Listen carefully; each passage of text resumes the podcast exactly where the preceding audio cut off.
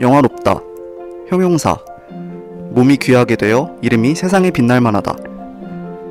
어떤 영화를 좋아하는지 아는 것은 어떤 사람인지를 아는 것과 같다고 하죠. 일주일에 한 번 나누는 영화 몇 편에 우리는 서로를 알아가는 법을 배웁니다. 우리가 사랑하는 영화가 영화로워지는 곳, 영화롭다에 오신 여러분을 환영합니다.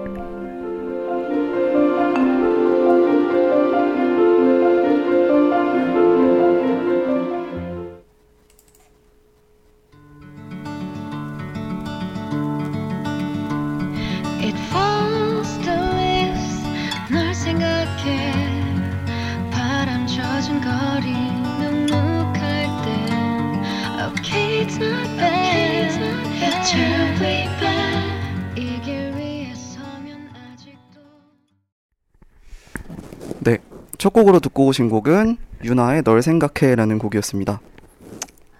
소개부터 할까요? 네, 안녕하세요. 영화롭다의 DJ 제주. DJ 후디입니다. 네. 이 조합을 기대하신 분이 그렇게 많았을까 하는 생각이 조금 들긴 하는데 사실 뭐 저도 그렇게 기대하진 않았는데요. 기대하셨었나요? 어 저는 솔직히 말씀드리면 이 방송 원래 처음에 혼자 하려고 그랬고요. 오. 그래서 그래서 제가 그 홍보에 네네. 0에서 1명이라고 써놨었어요. 그래서 어. 만약에 아무도 안 오면 그냥 저 혼자 하려고. 네. 근데 제주가 하고 싶다고 해서 이렇게 같이 하게 됐는데 네. 제주가 하고 싶다고 할 줄 몰랐어요. 솔직히 얘기해서. 아 진짜요? 음. 왜요 왜요? 왜냐면은 저랑 방송하는 거 별로 안 좋아하실 것 왜 갑자기 잠깐만. 생각이 들어가지고. 어 진짜? 음. 시작 전에 이렇게 그리고- 그리고- 진실 게임 한번 하나요? 우리가 같이 하면요. 네네. 지금 저희가 뒤에 방송이 있어요. 2시 네. 반부터 시작을 하는 방송이 있는데 네. 저희가 방송을 같이 하면 너무 길어져요. 왜 이렇게 벌써부터 편견을 가지세요? 아니 아니 아니요. 그 우리 약간 마라톤 방송의 대표 주자 같은 사람들이거든요. 제가 저번 주에 막춤을 진행할 때도 2시간 네. 방송이 그 원래 정규 방송 시간이었는데 뒤에 방송이 좀 멀리 떨어져 있나? 네 네. 그랬어요. 그래서 맨날 2시간 반씩 했어. 그래서 아 진짜? 네. 거, 그리고 그러니까. 제주도 그거에 대해서는 약간 할 말 없잖아요. 그죠? 그렇죠. 아니 할 말은 있는데 예의상 안 하겠습니다. 아, 오케이. 알겠습니다. 네. 이런 말을 하면 이제 길어지는 거죠. 네. 저희가 그래서 이- 올 학기 이번 학기 방송은 약간 컴팩트를 목표로 네. 1시간 20분 정도 안에 끝내서 다음 방송이 준비할 시간을 주는 그러니까. 거를 목표로 맞아요. 그렇습니다. 하고 만약에 안 되면 좀 일찍 시작하죠. 그럽시다. 아니 약간 첫 첫 시작부터 이렇게 누가 뒤에서 쫓아오는 것 같은 어, 그러니까요. 느끼면서 어, 너무 지금 급해요, 지금. 네. 벌써 7분이야. 어, 영화로운 시간인데 아주 네, 맞습니다. 그렇습니다. 그러면 일단 방송 청취 방법부터 소개해드리고 네. 네, 넘어가도록 하겠습니다. 청취 방법 안내해 드릴게요. 본 방송의 경우 PC로 청취해 주시는 분들께서는 yirb.yonsei.ac.kr에서 지금 바로 듣기 클릭해 주시고 스마트폰으로 청취해 주시는 분들께서는 앱스토어, 플레이스토어에서 엽 앱을 다운로드 하신 후 이용 부탁드립니다. 사운드 클라우드와 팟빵에서 엽을 검색하시면 저희 방송을 비롯해 다양한 엽의 방송을 다시 들으실 수 있으니 많은 관심 부탁드리고요. 네, 익스제 많이 들어주세요. 그리고 저작권 문제로 다시 듣기에서 제공하지 못하는 음악의 경우 사운드 클라우드에 선곡표를 올려놓겠습니다. 더불어 엽은 이번 학기 안전하고 즐거운 방송을 위해 마이크를 주기적으로 소독하고 모든 DJ가 마스크를 쓰고 방송을 진행하고 있습니다. 사회적 거리를 지키며 안심하고 들을 수 있는 엽이 되기 위해 항상 노력하겠습니다. 네. 짬바가 느껴지네요. 네. 네, 이래봐도 네. 저희 둘이 합해서 옆 방송만 11학기 11학기. 때 진행을 아니 근데 있다고요. 사실 좀 죄책감이 드는 게 네. 이번에 이제 옆에 되게 좋은 분들이 많이 들어오셨고 어, 그럼요. 그러니까 사실 영화 방송을 하고 싶어 하시는 분들도 많았는데 네. 그러니까 제가 이렇게 떡하니 여기 앉아서 아, 고인물 둘이서 주책이다. 약간 그런 어. 느낌 좀 아니 그리고 사실 저희가 이번에 되게 실험적인 방법들을 많이 시도하잖아요. 음, 음. 뭐 비대면으로도 하고 맞아요. 뭐 스푼도 쓰고 이런 방법을 많이 하는데 사실 떡하니 자리 차지하고. 그러니까 아니 그래 아니 그리고 사실 그런 방송일수록 어떻게 보면 이제 신입분들 방송하시는데 옆에서 이제 기존 국원 옆에 있어줘야 되는 거 아닌가 이런 생각이 들지만 뭐 어, 저 도 그래서 네, 신입 국원분들이 같이 하고 싶다고 하시면 충분히 할 용의가 있었는데 네. 그뭐 저랑 같이 하겠다고 들어오는 사람들 몇 면을 보면 제주 그러다 보니 제가 네. 먼저 하겠다고 하, 같이 하자고 하기도 좀 네네. 아무래도 좀 그렇잖아요. 아 진짜요? 아닌가요? 아 뭐 뭐 후디 정도면 아 알겠습니다. 감사합니다. 다들 후디가 무서워서 그랬겠지. 어 그럴 수도 네, 있죠. 그쵸. 저 사람 도대체 뭘까? 네, 저 그래서- 망부석 같은 사람. 저희는 만담 방송이 아니고요, 여러분. 영화를 소개를 해드리는 방송인데요. 어떤 네. 식으로 방송이 진행되는지를 간단하게 설명을 해드릴게요. 네. 일단 1부에서는 저희가 방송 이름이 영화롭다 하잖아요. 네. 그래서 로- 그 약간 운율을 맞춰서 라임을 맞춰서 코너명을 짜봤습니다. 그래서 네. 변주하듯이. 네, 1부에서는 2주의 개봉작을 소개해드리는 새롭다라는 코너 그리고 2주의 영화인을 소개해드리는 흥미롭다라는 코너 이렇게 두 개로 구성되어 있고요. 2부는 2부가 메인이죠. 2부가 거의 메인이죠. 2부가 메인 2부는 디시. 저희가 네. 어, 각 주마다 주제를 하나씩 가져와서 그 주제에 가장 어떤 영화가 적합하냐를 가지고 싸우는 대결을 어. 언쟁을 벌이는 배틀. 네 그런 코너를 준비를 했습니다. 시네마, 시네마 파이트 클럽이라고 해서 줄여서 씨파클. 네, 시, 야이 씨파클. 네 시파클이고요. 부제로는 가소롭다라고 네. 이름을 지어봤어요. 그래서 서로를 한껏 가소로워하며 어떤 식의 주장을 펼칠지를 많이 기대를 부탁드리고요. 사실 제가 2부 이름 정할 때 억울롭다를 너무 하고 싶었는데 어굴롭다라는 말이 있나요? 어굴롭다 있죠. 아 오케이. 제가 뭐 이 시대의 셰익스피어 아니겠습니까? 여러 단어를 이제 창조하는 그런 사람으로서 자기 말로 시- 자- 본인 입으로 셰익스피어라고 네. 한다고 부르네. 굉장하네. 어굴롭다. 음. 알겠습니다. 아, 네. 채팅방에서 네. 후디 승님이 벌써 제가 이겼나요? 후디 필승 응원합니다. 후디가 그닥 좋은 건 아닌데 제주가 이기는 건 보고 싶지 않네요. 아니 왜 이렇게. 저희 적이 많은 거죠?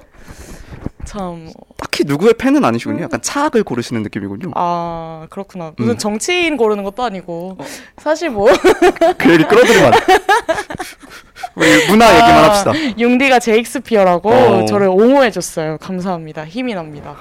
네 그러면 네. 저희 이제 들어가 어, 마음이 볼게요. 급해요. 네. 네. 어, 이 얘기는 한번 하고 갈까요? 아, 평소에 좋아요. 영화 많이 보러 다니시나요? 아, 네 영화 많이 보죠. 어, 제가 네. 그 방송 준비를 하면서 제주가 영화 음악을 정말 많이 알더라고요. 제가 영화 아, 음악에는 네. 완전 문외한이라서 네. 좀 신기했는데 영화 음악에 어떻게 관심을 가지시게 되셨는지 인터뷰 아, 같네요. 네, 약간 인터뷰 지금 빠져들고 있어. 음. 그, 그 저는 원래 제가 청소년 때 꿈이 영화 음악 감독이었어요. 아 청소년 때. 청소년기에 뭐라 그래야 돼? 어렸을 아 때. 영화 음악 감독 네네네. 엔니오 모리코네 같이. 네. 어. 돌아가셨긴 한데. 네, 제- 아니 어쨌든 거장이잖아요. 네네네 맞아요. 그러니까, 그러니까 약간 그러니까 제가 음악 이 제 인생에서 음. 되게 중요한 그런 위치를 차지하고 있었는데 이제 어렸을 때 그래서 음악을 너무 하고 싶은데 사실 어떤 장르를 하고 싶냐라고 했을 때 제가 또 가장 사랑하는 것이 뭐냐라고 떠올리면 또 영화인 거예요. 그래서 아 그 두 개를 함께 할 수 있는 직업이 뭘까라고 생각하다가 아 되게 간단한 거예요. 또 답이. 음. 아, 그럼 영화 음악 감독이 있구나. 그래서 그때부터 이제 영화 음악이라는 장르에 좀 많이 빠지고 많은 음악을 듣기 시작했죠. 어, 다양한 그렇군요. 감독들도 많이 찾아보고 이제 이러면서 좀 관심을 많이 가지게 된 것 같아요. 음, 그럼 영화관은 혹시 자주 가는 편이세요? 영화관 저는 영화관 가는 걸 되게 좋아하고 음. 막 그 영화를 많이 보는 사람도 영화관 아예 안 가는 사람도 있잖아요. 어 맞아요 맞아요. 네, 요즘은 워낙 혼자 보는 환경이 잘 네, 갖춰져 네, 있으니까. 네, 네, 음. 네. 그런데 저는 영화관에서 영화를 보는 걸 굉장히 선호합니다. 음, 어, 후지는 어때요? 저도 집에서 영화를 워낙 많이 보긴 하는데 그거랑은 별개로 개봉작은 네. 가능하면 영화관에 가서 보려고 하는 편이에요. 왜냐면 네. 대화면에서밖에 느낄 수 없는 감동이 있고 맞아 맞아. 그리고 영화관이라는 곳 자체도 너무 좋아해요. 저는 그래서 막 혼자 가서 학교 수업 끝나고 혼자 가서 보는 것도 되게 좋아하고 음, 특히 저 그 신촌에서 수업을 들으니까 네. 아트레온에서 네 맞아요. 아트하우스관이 정말 잘 돼 있거든요. 맞아요, 그래서 맞아요. 거기서 1층. 거기서 혼자 영화 보는 거를 되게 좋아했었어요. 저도. 아, 저도 그, 저도 이제 영화 음악을 좋아하다 보니까 사실 사운드가 집에서 보는 것과 영화관에서 다르죠. 보는 것은 정말 비교도 할 수가 없고 그 진짜 몰입이나 이런 거에 있어서 저도 영화관을 굉장히 좋아하고 저도 혼영을 되게 좋아해요. 음, 음. 사실 음. 좋아하는 영화는 같이 안 가려고 해요. 아, 그 거슬려가지고. 정도? 어. 아, 그럴 수 있죠. 근데 혼자서 오롯이 집중을 하고 싶은데. 네네네. 약간 옆에 거슬리고 음. 그런 타입이긴 한데 네 그렇습니다. 아 갑자기 그거 궁금하다. 영화 자석은 어디서 봐요? 아, 그 그거 있잖아요. 주 눈이 어디냐 그거에 따라서 네 달라진다고. 맞아 맞아. 그게 관련이 없다는 말도 있고. 아 진짜? 응. 그래서 주시안이라고 하나요? 어. 음, 그렇긴 한데 저는 가운데 좋아합니다. 저도 정 가운데. 저는 또 사람이 옆에 있는 걸 별로 안 좋아하면서도 그냥 사람 많은 정 가운데서 항상 봐요. 음, 그냥 껴가지고. 어쩔 수 없죠. 뭐. 네. 그, 세 칸을 사야죠. 억울하면. 어, 그쵸. 그렇죠. 좋겠다. 어디 세 칸 살 수 있어요? 그래서 저도 조용히 그냥 끼어서 봐요. 네, 알겠습니다. 이게 자꾸 저희가 마음이 조급한데 할 말은 해야겠고 그러니까. 시간은 없고 그러니까 자꾸 말이 빨라져요. 네, 맞아. 진짜 말이 너무 빨라진다. 음, 약간 0.75배속으로 해서 들으시는 게 적당하지 않을까 생각이 드는데 아니, 이제 둘 다 영화를 좋아하다 보니까 음. 영화 방송을 하게 됐고, 이제 하고 싶은 말이 진짜 많은 것 같아요. 저도. 맞아요, 맞아요. 네, 근데 일단 뒤에 준비된 것들이 많으니까. 네, 빨리 아, 진행을 네, 해보도록 할까요? 진행하면서 해볼까요? 1부 시작해 보겠습니다. 1부는 2주의 개봉작 새롭다 코너로 시작을 할게요. 저희가 하나씩 돌아가면서 2주의 개봉작이라고는 하지만 2주에 개봉하는 영화가 요즘 많지 않기 때문에 그쵸. 저희가 좀 된 영화를 가져오긴 했는데요. 어, 아, 그래서 새로워. 앞으로 가서 그 진행되는 새롭다 코너에서도 어쨌든 여러분한테 새로우면 되니까요. 그쵸. 비교적 최근에 개봉된 영화들을 가져와서 소개시켜드리는 코너로 진행을 하도록 하겠습니다. 어, 오늘 제가 먼저 개봉작 가져온 영화를 소개를 해드릴게요. 제가 오늘 가져온 영화는 테넷이라는 영화입니다. 알고 계시죠? 보, 보신 분들도 많을 것 같아요. 근데 안 보셨죠? 전 안 봤어요. 음, 저는 봤거든요. 이게 어, 굉장히 화제가 되었죠. 맞아요. 크리스토퍼 놀란 감독의 3년 만에 복귀작이었어요. 어, 그 전 작품이 덩케르크였기 네. 때문에 사실상 그거는 역사극이었잖아요. 그래서 그 이해할 수 없는 논란의 작품 세계 그거에서 약간 한 텀 쉬어가는 그쵸. 그런 느낌이었는데 그래서 우리는 필요했어요. 새로운 이해 못할 거리가 필요했던 참입니다. 참 적절한 타이밍에 나왔다라는 생각이 들었고요. 사실 저는 인셉션도 이해를 못했고요. 인터스텔라도 이해를 못했기 때문에 어. 당연히 이걸 이해할 거라는 생각을 안 하고 왔습니다. 메멘토는. 메멘토도 이해 못했어요. 그랬더니 오히려 생각보다 보기가 편했어요. 진짜? 응, 응. 아 갑자기 뭔가 막 인, 인터스텔라에서 스테이 장면 나오는데 그 후디의 그 표정이 그려지는 거 있죠. 약간 억울 억울롭다 한 표정, 그러니까, 어, 억울로운 표정. 이해를 안 하려고 하니까 오히려 마음이 좀 편하더라고요. 어, 네. 어, 근데 그럼에도 불구하고 이 영화의 주연인 존 데이비드 워싱턴은 음. 아직도 자기가 찍은 영화를 이해하지 못하고 있다라는 아. 얘기를 했습니다. 아 근데 주연이면 더 그럴 것 같아요. 왜냐면 또 자기가 촬영을 당하잖아요. 그렇죠, 그렇죠. 그러면 또 그러니까 또 보는 입장에서 객관적으로 또 거기에 참여 하는 입장이랑 또 다른 것 근데 같아요. 이거 처음에 네. 영화를 하기로 할때 네. 대본에 봤잖아요. 감독 보고 했겠지. 그, 그렇겠죠. 그 시놉시스를 보고 이해를 했을까요? 야 시나리오 받겠어 감독 보고 했겠지 그 기생충의 이선균도 음, 이선균 음. 씨도 가 시나리오도 안 보고 바로 승낙을 했대요 그러니까 그러니까, 봉준호 감독 어. 한다고 하니까 그러니까 얼마나 그 감독의 위상이란 게 대단한 것인가 그니까 라는 생각을 다시 한번 하게 됩니다. 그쵸 역시 이- 권력이 최고입니다 네, 맞아요. 네. 이 테넷이라는 영화를 보고 그 물리학자이신 김상욱 교수는 테넷이 EBS 특강 양자 역학의 세계라면 인터스텔라는 방귀대장 뿡뿡이라는 말로 두 영화를 비교했습니다. 이거는 사실 약간 논란의 여지가 있긴 하지만 물리학자가 그렇게 말씀을 하셨기 때문에 네, 뭐 그런가 뭐, 보다 뭐 개념 자체가 훨씬 확장됐다 뭐 이렇게 복잡하다 그쵸. 뭐 이런 얘기겠죠. 근데 사실 저는 이 영화랑 인터스텔라의 비교점이 그닥 찾기가 좀 힘들었어요. 약간 시간을 다룬다는 점 음. 정도를 빼면은 이게 그렇게 연관성이 있는지에 대해서는 잘 모르겠었고 네. 오히려 좀 영화가 흘러가는 방향성이라고 할까 음. 그런 거에 대해서 메멘토랑 약간 비슷한 느낌을 오히려 볼 수 있었습니다. 아 정말 어, 메멘토랑 닮았다는 느낌을 받은 건 이, 이 테넷이라는 영화의 사건이 전개되는 방식 때문인데요. 네네 이게 메멘토가 하나의 결과를 목표로 과거랑 미래가 번갈아 가면서 촬영이 되잖아요. 그쵸 그거랑 공통점이 좀 있어요. 근데 음. 이거보다 더 알려드리면 뭔가 스포인 것 같고 네 이 영화도 그렇게 진행된다는 건 아니고 영화를 보시게 되면 이게 제가 무슨 말을 했는지를 아마 이해를 하실 거예요. 음. 어, 네 그렇게 일단 말씀드릴 수가 있을 것 같습니다. 그, 어, 후디승이 맞아요. 과거로 돌아갔다는 평이 많더라고요. 음, 라고 맞아요. 해주셨어요. 용기라는 테넷 안 본 사람의 말. 이렇게 말을 해주셨네요. 인터스텔라는 과학 영화고 테넷은 애초에 그 시간 흐름 바꾸는 것이 불가능하다는 아. 점이 다르지 않을까요?라고 해주셨네요.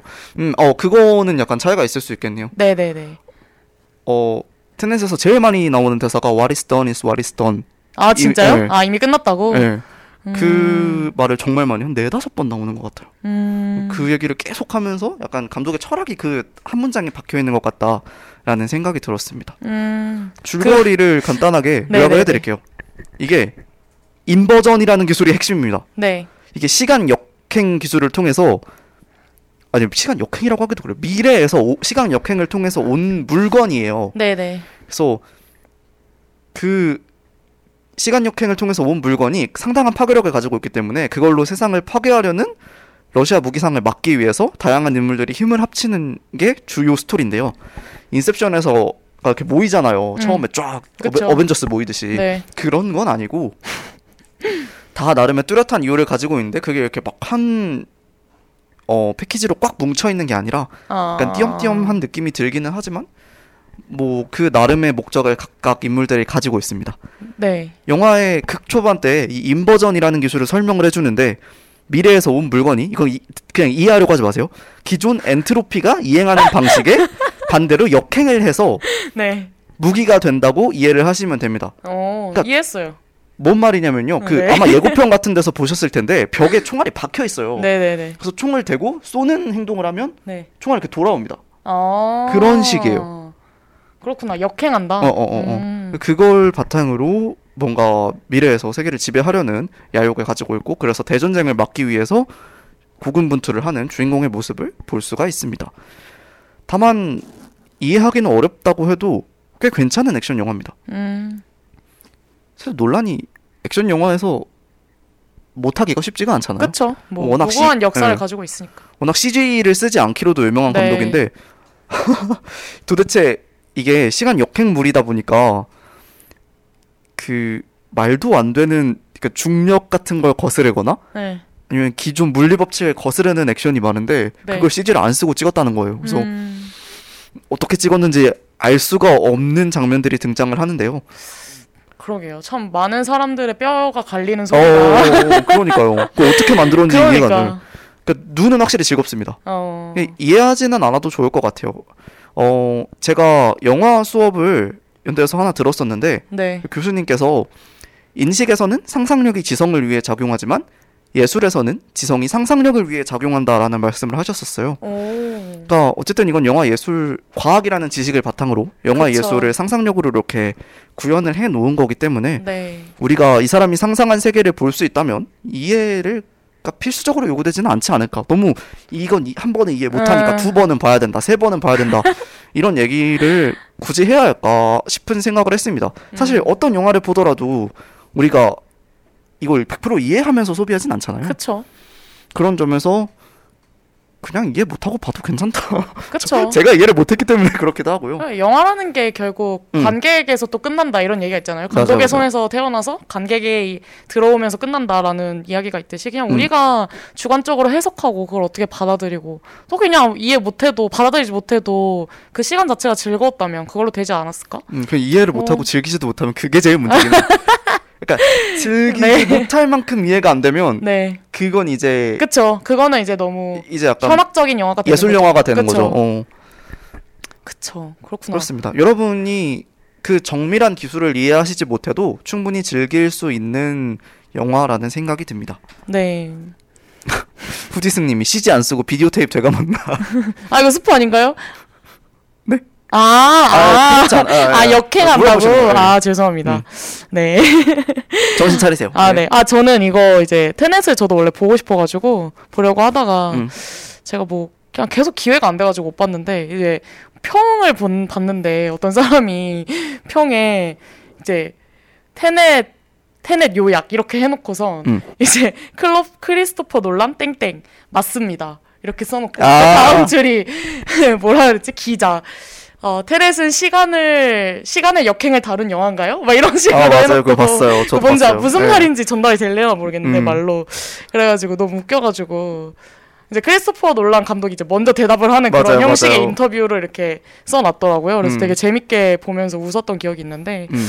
아, 이런 영화구나 네, 그래서 생각이 들더라고요. 러닝 타임이 150분이거든요. 네. 되게 길어요. 근데 네. 길다는 생각이 잘 안 들고요. 음. 되게 그냥 보다 보다 보면은 그냥 지나가 있는 음. 그런 뭐, 놀란 영화가 다 그렇죠. 그렇죠. 인터스텔라도 얼마나 길었습니까?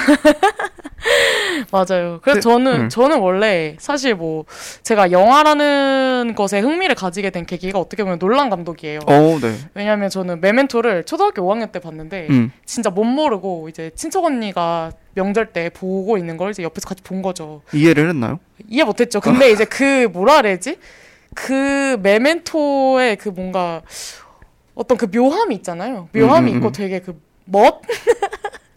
그것에 뭔가 이렇게 딱 멋이 있는데 아, 그러니까 그거에 태가 압- 난다. 네, 압도당해가지고 와 영화라는 것이 이런 거구나 라는 걸 좀 이렇게 확 와닿고 이제 그때부터 이제 영화를 막 찾아보기 시작했었는데 그래서 어떻게 보면 저의 영화 인생에서 네. 시발점이 되는 영화가 메멘토여서 저는 놀란 감독에 대한 되게 애착이 많았었거든요. 어. 그래서 어렸을 때 많이 봤던 영화도 놀란 감독 작품이 대부분이었고 그랬는데 뭐 약간 저는 인서트 인터스텔라 기점으로 뭔가 좀 정이 많이 없어진 것 같아요.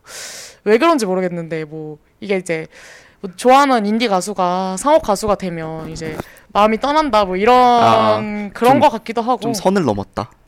그런 것 같기도 하고 아니면 뭐라 그래야 되지? 그러니까 약간 그 논란의 신선함이 논란 작품이 나올수록 저는 덜해지는 느낌? 음, 그냥 그런 기분이 많이 들었어요. 무슨 생 무슨 얘기를 네, 하는지 네, 알것 네, 같아요. 네. 약간 어 테넷 같은 경우도 사실 인셉션을 처음 봤을 때 충격이 저는 제일 컸고요. 네, 어, 그쵸. 네. 인셉션이 진짜. 테넷은 그 인셉션이나 인터스텔라 정도에 미치는 충격을 주지는 못했던 것 같아요. 그러니까. 그래서 초반 작이 너무 훌륭해서 이제 뒤에 그걸 뛰어넘지 못하는 작품이 나오지 못하고 있지 않나? 뭐 이런 생각을 많이 하게 되더라고요. 음, 그러니까 워낙 훌륭한 작품이고 대가지만 뭔가 진짜 저한테 있어서는 그 초기 작이 훨씬 더 좋은 느낌이 많이 음. 들더라고요. 약간 점점 어려운 과학적 개념을 통해서 음. 이- 이거에 대해 신비감을 부여를 하면서 음. 뭔가 본인이 저, 점점 그거에 좀 깊게 빠져들고 있다라는 생각이 좀 들었어요. 음. 맞아. 음. 좀 자기에 취하는 느낌? 음, 이 약간 범인들은 이해하지 못할 세계에서 사시는 음, 느낌을 음, 좀 음. 받았습니다. 저는. 그리고 이제 스케일이 점점 커지잖아요. 음. 자본도 많이 들어가고. 맞아요, 맞아요. 근데 이제 저는 그런 것보다 오히려 그러니까 물론 인셉션도 자본이 많이 들어간 영화긴 하지만 메멘토 같은 경우에는 진짜 저 저 예산으로 제작된 영화로 알고 있거든요. 근데 뭔가 그랬을 때 논란이 뭔가 제한된 환경에서 논란이 펼칠 수 있는 뭔가 능력이 훨씬 더 많은 건 아닌가 이런 생각도 가끔씩 들게 되더라고요. 어, 이게 자본이 또 투입이 되면서 뭔가 오히려 그런 논란의 매력이 좀 저하되는 느낌? 또 조금 있지 않나. 그럴 수 뭐 있겠네요. 개인적으로 그런 생각을 했습니다. 그건 약간 취향 차일 수는 있을 것 같아요. 네, 맞아요. 어쨌든 자본이 더 들어가면 시각적으로 구현할 수 있는 범위가 그쵸. 넓어지는 것도 사실이라서 맞아요. 놀란 감독의 그 CG를 사용하지 않은 액션이 그 다 자본에서 나오는 거잖아요. 그렇죠. 그, 그렇다 보니까 음, 좀 그거는 맞아요. 가치관 차이가 될 수 있겠습니다. 아 후디승님이 테넷은 좀 노골적인 것 같아요. 잘난 감독 냄새 풍기는 느낌? 약간, 맞아. 아, 약간 있어요 이런 저는 거. 어. 음. 인터스텔라에서 그걸 너무 느꼈고 덩케르크에서 또 그걸 너무 확 느꼈던 것 같아요. 어. 그 냄새를 뭔가. 그래서 이제 저도 아, 이게 좀 초심을 잃었다. 뭐 이런 생각이 들면서. 뭐 그렇긴 하지만 그럼에도 불구하고 웬만한 액션 영화보다 훨씬 좋다. 그렇죠. 그럼에도 불구하고 그냥 그래, 뭐 그 욕하면서 욕까지도 아니지만 그렇게 비판을 하면서도 결국 볼 수밖에 없 다라는 생각이 좀 들긴 해요. 그렇죠. 뭐 항상 그렇죠. 주류라는 것이 음, 논란이 이미 주류가 되었기 때문에. 맞습니다. 네, 그렇습니다. 테넷 저도 빨리 봐야겠네요. 네, 테넷이 약간 8월에 개봉을 했거든요. 8월 네. 말에 개봉을 했는데 아직까지 아직도- 스크린에 걸려 있고 약간 최근에 개봉작 중에 대표적인 게 테넷이랑 뮬란이 그쵸. 좀 있잖아요. 메이저 시네. 그렇죠. 근데 뮬란이 음, 너무 망했기 때문에. 어 근데 미국에서는 오히려 좀 흥행하고 있다고요. 여기 아 진짜요? 우리나라에서는 어. 극장에 걸고 왜냐 뭐 미국에서는 OTT나 그런 쪽으로 빠지는 경우가 많다 보니까 음, 좀 다른 전략을 선택을 한 것 같아요. 테넷은 음. 극장에 오래 걸기를 선택을 했고 음, 뮬란은 OTT 쪽으로 빠지는 걸 선택을 했다고 음. 하더라고요. 그쵸. 그렇구나. 근데 그것도 아유, 또 디즈니 플러스를 가입을 해놓은 사람도 추가 결제를 해야 볼 수 있다 그래요. 어, 프리미엄이 붙는구나. 네, 그래서 얘기가 좀 있다 그러더라고요. 아, 개봉한 지 얼마 안 돼서 그럴 수도 음. 있겠네요. 뮬란에 대한 또 흉흉한 얘기가 참 많던데. 그래서 뮬란이 오히려 전 더 궁금하더라고요. 음, 뮬란은 그래서 다룰까 말까 하다가 네. 둘 중에 아무도 보질 않아가지고 그러니까. 앞으로도 안 볼 것 같아서 그래요. 맞아. 애니메이션을 진짜 좋아했었는데 참 음, 그렇습니다. 그렇습니다. 그러면 네. 테넷에 대한 얘기 여기까지 하고요. 네. 저희는 시간이 그렇게 많지 않기 때문에 바로 제주에 새롭다로 넘어가 볼게요. 네, 제주의 새롭다 코너 기다리셨죠? 네, 저는 남매의 여름밤이라는 영화를 들고 왔습니다. 아, 되게 반대되는 영화를 가져왔어요. 너무너무 다르죠. 심지어 이제 그 미국의 그 엄청난 자본이 투여된 대가의 영화를 가져왔다면 후디가 어, 몇 배나 차이 날까요, 제작비가? 네, 저는 한국의 심지어 신인 여성 감독의 음. 작이죠. 그래서 어, 예산도 정말 안 들었을 것 같아요. 제가 음. 봤을 때는. 네, 그래서 남매 여름밤이라는 되게 그래도 듣는 재미가 있으실 것 같은 생각이 있는데요. 그리고 개봉일도 그렇게 차이가 많이 나지 않아요. 일주일 정도 차이? 남매 여름밤이 20일 날 개봉했고 테넷이 28일인가 개봉을 음, 했거든요. 저 본 것 같아요, 네네. 개봉작에서. 그래서 되게 차이도 안 나고 비슷한 시기에 개봉을 했지만 네 남매 여름밤도 최근까지 하고 있어요. 지금도 아마 이제 극장에 걸려 있을 텐데 음. 어뭐 메이저 영화관에는 걸려 있지 않은 것으로 알고 있고 어 좀 인디 극장이나 뭔가 독립 영화관에서 많이 하더라고요. 그래서 저도 이 영화를 필름 포럼에서 음. 심지어 혼자 봤습니다. 어, 너무 좋네요. 그래서 그 동문회 필름 포럼이 있잖아요. 그래서 딱 갔는데 포스터와 엽서를 선택하라는 거예요. 와, 선물로 준다고. 그래서 저는 이제 엽서를 선택을 했거든요. 아니 무조건 포스터 아닌가요? 근데 뭔가 그때 당시에는 엽서가 좀 땡겼어요. 약간 왜냐 면 포스터가 제 마음에 그렇게 들진 않았던 것 같아요. 아, 그러면 그럴 수 있겠다. 네, 그래가지고 이제 엽서를 선택을 했는데 이제 그 엽서가 이제 주요 인물들이 다섯 명이 나오거든요. 음. 그 다섯 명 별로 이렇게 사진이 이렇게 있더라고요, 엽서가. 근데 제가 영화에서 제일 좋아했던 장면이 딱 엽서에 있길래 아 엽서 선택 잘했다라는 어, 그거를 생각이. 끝나고 네, 좀 끝나고 써- 알았어요. 어. 아니 아니요 들어가기 전에 이제 엽서를 받았는데 열어보질 않았던 거죠, 제가. 아, 이제 끝나고 이제 그렇군요. 열어보면서 보는데 이제 그, 그 장면이 이렇게 있어서 기분이 엄청 좋더라고요. 음. 네, 그래서 그만큼 정말 아름다운 장면이 많고 저는 이 감독이 이제 윤단비 감독이라는 신인 감독인데 이 감독이 참 빛을 잘 이용하는 감독이라 이구나라는 생각이 들어가지고요. 음. 그 부분에서 굉장한 호감이 있었어요. 왜냐면 저는 되게 그런 저예산 영화에서도 뭔가 자연의 그런 환경을 잘 이용하는 감독을 되게 좋아하는데 그 한국의 풍경이 솔직히 저희한테 되게 익숙하고 뭔가 특색 있게 다가오지 않잖아요. 그렇죠. 그리고 또 남매 여름밤이라는 영화의 배경 자체가 우리한테 굉장히 익숙한 어떤 가정집에서 촬영이 대부분 이루어지기 때문에 어떻게 보면 되게 지루하고 어, 별거 없다, 뭔가 재미없다라고 느껴질 수 있는 장면들을 빛을 이용해서 너무 예쁘게 잘 담아내고 음. 그 의- 뭔가 메시지를 잘 전달하는 감독이다. 그래서 되게 영리한 감독이구나라는 생각이 많이 들었습니다. 음, 네. 그래서 이제 제목이 남매의 여름밤인데 그 여름밤이라는 공간, 아, 시간 아래에서 이제 한 가족의 이야기를 그리는 영화입니다. 그래서 어, 남매의 이야기가 나와요. 그래서 주인공이 옥주라는 이제 여자 아이고요. 그 옥주가 누나고 남동생이 동주입니다. 음. 그래서 옥주와 동주가 이제 여름 방학 때 갑자기 본인이 살던 자신의 가족들이 살던 아파트를 다 비우고 할아버지 댁에서 들어가서 얹혀 살게 되는 이야기예요. 그래서 어, 네. 이제 아버지가 경제적 상황이 너무 어려지면서 집을 팔게 되고 이제 할아버지가 홀로 되게 큰 독채에서 사시고 계시는데 음. 이제 갑자기 온 가족이 그 독채에 들어가게 되는 거죠. 음, 네. 이제 그런데 이제 아빠가 아내가 이제 이혼을 하셨어요. 엄마가 이혼을 그러니까 부모님이 이혼을 한 상태에서 이제 아빠, 옥주, 동주 이렇게 셋이 가고 그런데 거기에 이제 고모가 합류를 하게 됩니다. 어, 그래서 고모가 남편이랑 또 사이가 굉장히 안 좋아서 이제 이혼을 결심하고 이제 집을 나와서 살게 됐는데 이제 거기서 이제 고모까지 합류를 하게 되면서 어떻게 보면 남매 여름밤이 되게 이중적인 의미를 띠고 있는 게 그 고모와 아빠의 아빠가 또 남매잖아요. 아, 그래서 그렇네요. 오빠와 음. 여동생의 이야기면서 또 누나와 남동생의 이야기를 그려내고 있습니다. 그래서 음. 이제 두 남매를 중점으로 펼쳐지는 이야기 그리고 그 가운데는 그 독재에 사시는 할아버지가 있죠. 그래서 할아버지를 바라보는 그 네 명의 시선들이 잘 담겨 있는 그런 영화고요. 어, 그래서 되게 이름이 그렇듯이 되게 하- 뭔가 이렇게 아련한 추억을 돌아보게 되는 영화예요. 그래서 누구나 한 번쯤 이 영화를 보면서 본인의 옛 추억을 더듬어 볼 수 있을 만큼 되게 그런 우리의 어린 시절, 유년 시절을 이렇게 정말 아름답게 그려낸 근데 아름다우면서 또 되게 현실적인 그런 영화여서 전 되게 좋았습니다. 어, 그 얘기를 들어보니까 구성 자체가 되게 잘 만들어냈다는 네네. 생각이 드네요, 각본이. 네, 맞아요. 음, 그리고 요즘 한국 인디 영화 씬을 좀 보면은 네네.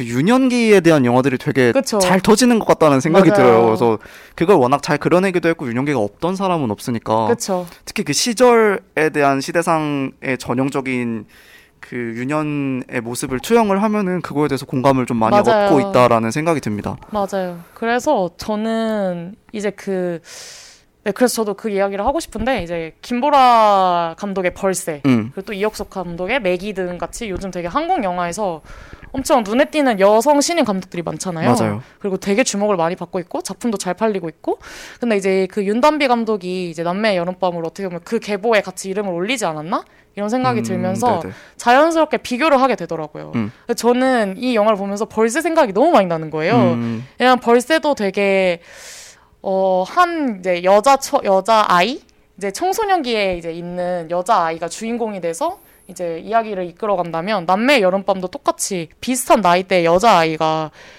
또 이끌어가고 또 그 다음에 한국이라는 어떤 특수한 상황 또그 음. 특수한 가정의 모습 있잖아요. 그 미묘함을 너무 잘 그려내는 거죠. 벌새랑 남매 여름밤 둘 다. 그래서 어떻게 보면 부모님의 갈등, 뭔가 그렇게 건강하고 마냥 화목하지만은 않은 가정 환경에서 그 아이가 받은 그런 자잘자잘한 상처들, 이제 그런 것들 그 미묘한 가족 간의 감정선을 되게 잘 그려내면서 그런 것들이 이제 관객의 마음을 건드리는 것 같아요. 사실 뭐 물론 정말 마냥 화목하고 행복한 가정에서 자란 사람도 많을 수 있겠지만 어 음, 뭔가 이제 그제 아 이건 좀 그러니까 막, 막 이렇게 단언하기는 좀 조심스럽긴 하지만 이제 저도 그렇고 이제 제 친구들과도 이야기를 나눠보면 우리가 가진 뭔가 가족 으로부터 받은 어떤 정말 상처들이 누구나 하나씩은 있다고 저는 생각을 하고 또 갈등 없는 가족도 없다고 생각을 하거든요. 그래서 그거 그런 뭔가 우리 안에 있는 그런 유년기 시절의 어떤 그런 수많은 감정들을 묵혀두었던 그런 감정들을 이렇게 이 감독들이 되게 툭툭 잘 건드린다. 그래서 이것들이 되게 탁 사람들한테 되게 공감과 어떤 마음을 얻는구나 이런 생각이 참 많이 들더라고요. 음. 그래서 어 융디가 전 유년기의 감정을 얕바, 얕잡아보지 않는 무시하지 않는 분위기가 되는 것 같아서 좋더라고요. 자신의 가정이 정상적이라 생각하는 사람의 비율이 정말 적대요라고 수업 시간에 들었어요.라고 아, 생각 어라고 말씀을 해주셨어요. 네, 그렇다고 해도 그 화목 한 가정에서조차 가족에게 한 번이라도 상처를 받지 않고 자라는 사람이 그쵸. 정말 얼마나 되겠어요. 그렇죠. 그거를 생각해 보면 아까 언급해주신 영화들이나 아니면 또 김윤석 감독의 미성년도 있겠죠. 네네. 좀 요즘 그런 영화들이 어 관객의 감, 그 감동이나 공감을 불러 일으키기에 참 적당한 그 미묘한 감정선을 잘 건드리고 있다라는 생각이 좀 드네요. 음, 그래서 사실 저는 막 저도 뭐 어디 가서 술자리에서 뭐 저와 엄마의 관계에 대해서 막 음. 이야기를 하면 되게 어떻게 보면 정말 클리셰거든요. 한국의 딸과 엄마의 그 관계의 어떤 클리셰적인 모습이 참 많이 담겨 있는데 그거를 모두가 다 공감을 하고 다 똑같은 이야기를 해요. 그러니까 정말 변주가 있을 뿐이지. 그리고 이거는 정말 내 얘기가. 아니어도 네. 워낙 사회화가 많이 된 소스라서 그쵸, 그쵸. 네. 맞아요, 맞아요. 우리가 겪, 직접 겪지 않았어도 공감을 하는데 문제는 없는 소재라는 생각도 들어요. 네, 네. 음. 그래서 참 그런 가정들을 정말 잘 다룬다. 아, 갑자기 그 뭐냐 우리들이나 우리 집도 생각이 나네요. 그렇죠. 윤가은 어. 감독의. 그래가지고 그런 부분에 있어서 우리가 참 그래 나도 어렸을 때 저랬지. 그리고 그 뭔가 주인공을 참 가여워하고 뭔가 안타까워하고 뭔가 우리가 되게 보듬어주고 싶어 하면서 되게 아 참 나의 유년 시절을 같이 돌아보고 보듬어 주게 되는 그런 시간을 이렇게 선사하는 영화가 아닐까 이런 생각을 하게 됩니다. 음. 그래서 참 저는 개인적으로 벌새보다 남매의 여름밤이 마음에 들었는데 어, 더 최근에 봐서 그런 것 같기도 하고 혹은 이제 벌새가 워낙 이슈가 됐잖아요. 사실 남매의 여름밤은 그 정도까지는 아니었는데 그러니까 너무 기대를 많이 하고 벌새를 봐가지고 저는 사실 개인적으로 벌새는 그냥 그랬었거든요. 음, 근데 남매의 여름밤은 보고 나서 되게 울컥 울컥하기도 하고 참 어. 뭔가 훨씬 더 저는 몰입을 많이 하면서 봤던 것 같아요. 벌새는 약간 지평을 열었다 라는 쪽에 좀 음. 점수를 많이 줘야 될 것 같다는 생각이 맞아요, 들고요. 저는 맞아요. 개인적으로 벌새도 되게 괜찮았어서 이 영화는 아직 보지는 못했지만요. 네네. 음. 근데 그러니까 저는 되게 신기한 게 스토리 라인 자체는 저는 벌새가 더 좋긴 했는데 그거를 연출이 저는 이제 윤단미 감독 연출이 더 마음에 들더라고요. 음, 그럴 수 있죠. 아, 그리고 저는 그 벌새의 선생님이 좀 별로였어요. 어, 이게 되게 호불호가 많이 갈리던데 저는 이제 벌새가 그 지극히 현실적인 이야기를 하는 영화여서 좋았는데 개인적으로는 근데 그 선생님이 약간 뭔가 갑자기 동화 속에서 튀어나온 것 같은 느낌이 어. 많이 들면서 뭔가 조금 좀 거기서 약간 좀 저는 감정선이 계속 방해가 되더라고요. 어, 그 선생님이. 근데 되게 오히려- 중요한 역할이잖아요. 네, 저는 오히려 그 선생님이 음. 극단적으로 따뜻하지 않고 적절하게 절제를 했다고 생각을 했었거든요. 어. 어... 그래서 이게 좀 다르네요, 느낀 게. 그쵸. 그리고 저는 그, 그 선생님이 이제 돌아가시는 그, 그, 이거 말해도 되나? 스포인가? 벌써 좀 지난 영화니까 괜찮아요. 네, 괜찮을 거예요. 네네네. 이제 사고로 인해서 돌아가시잖아요. 네네. 그것도 되게 좀 극적인? 사고죠. 그쵸. 극적인 사고로 이제 돌아가시게 되는데 약간 그렇게 그 선생님 의 죽음을 그려내는 게 과연 최선이었나? 뭐 이런 생각이 들어요. 그러니까 음. 사실 그 은이죠. 그 극중 아이가 은인데 은이에게 어떤 상실을 안겨주고 그 상실에 있어서 성장하는 은이의 모습을 그려내려고 한 건 알겠는데 뭔가 굳이 그렇게 극적인 죽음 또 그 시대상을 너무 반영한 그 죽음을 로 했어야 됐나 오히려 그게 너무 좀 저는 음, 뭔가 좀 한 모가 툭 튀어나온 것 같은 느낌이긴 한데, 그랬었던 것 같아요. 어, 네. 굳이 그렇게 한 감독의 의도도 있을 거라는 생각이 좀 들지만, 그렇죠. 어, 후디승님이 저는 영지쌤 같은 사람들이 많이 있다고 생각했어요. 운동권 후일권 같은 느낌이기도 하고, 그렇죠. 맞아요. 네.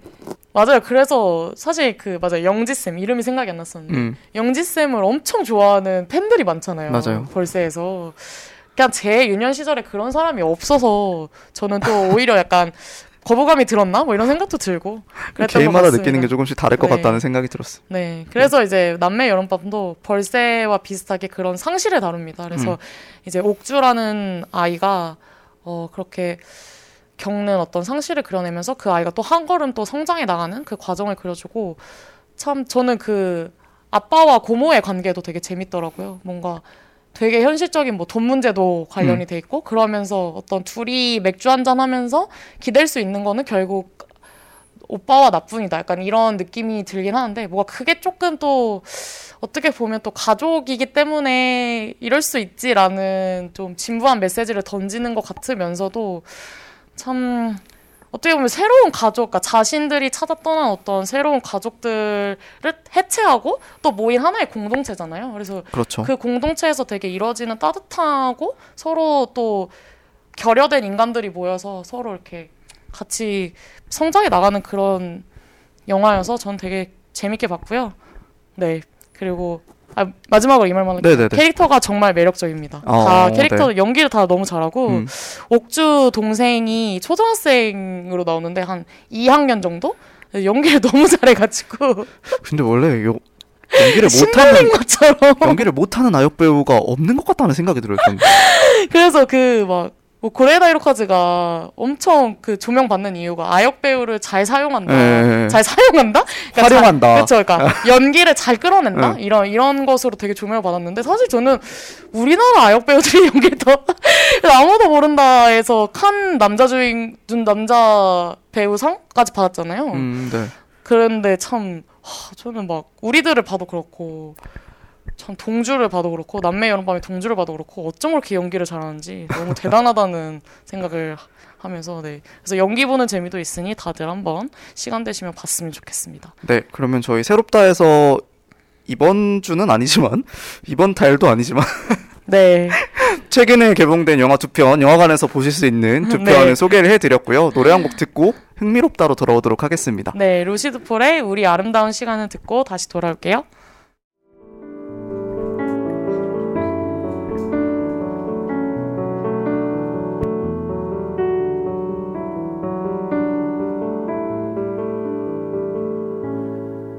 하루가 지나 오늘 밤도 골목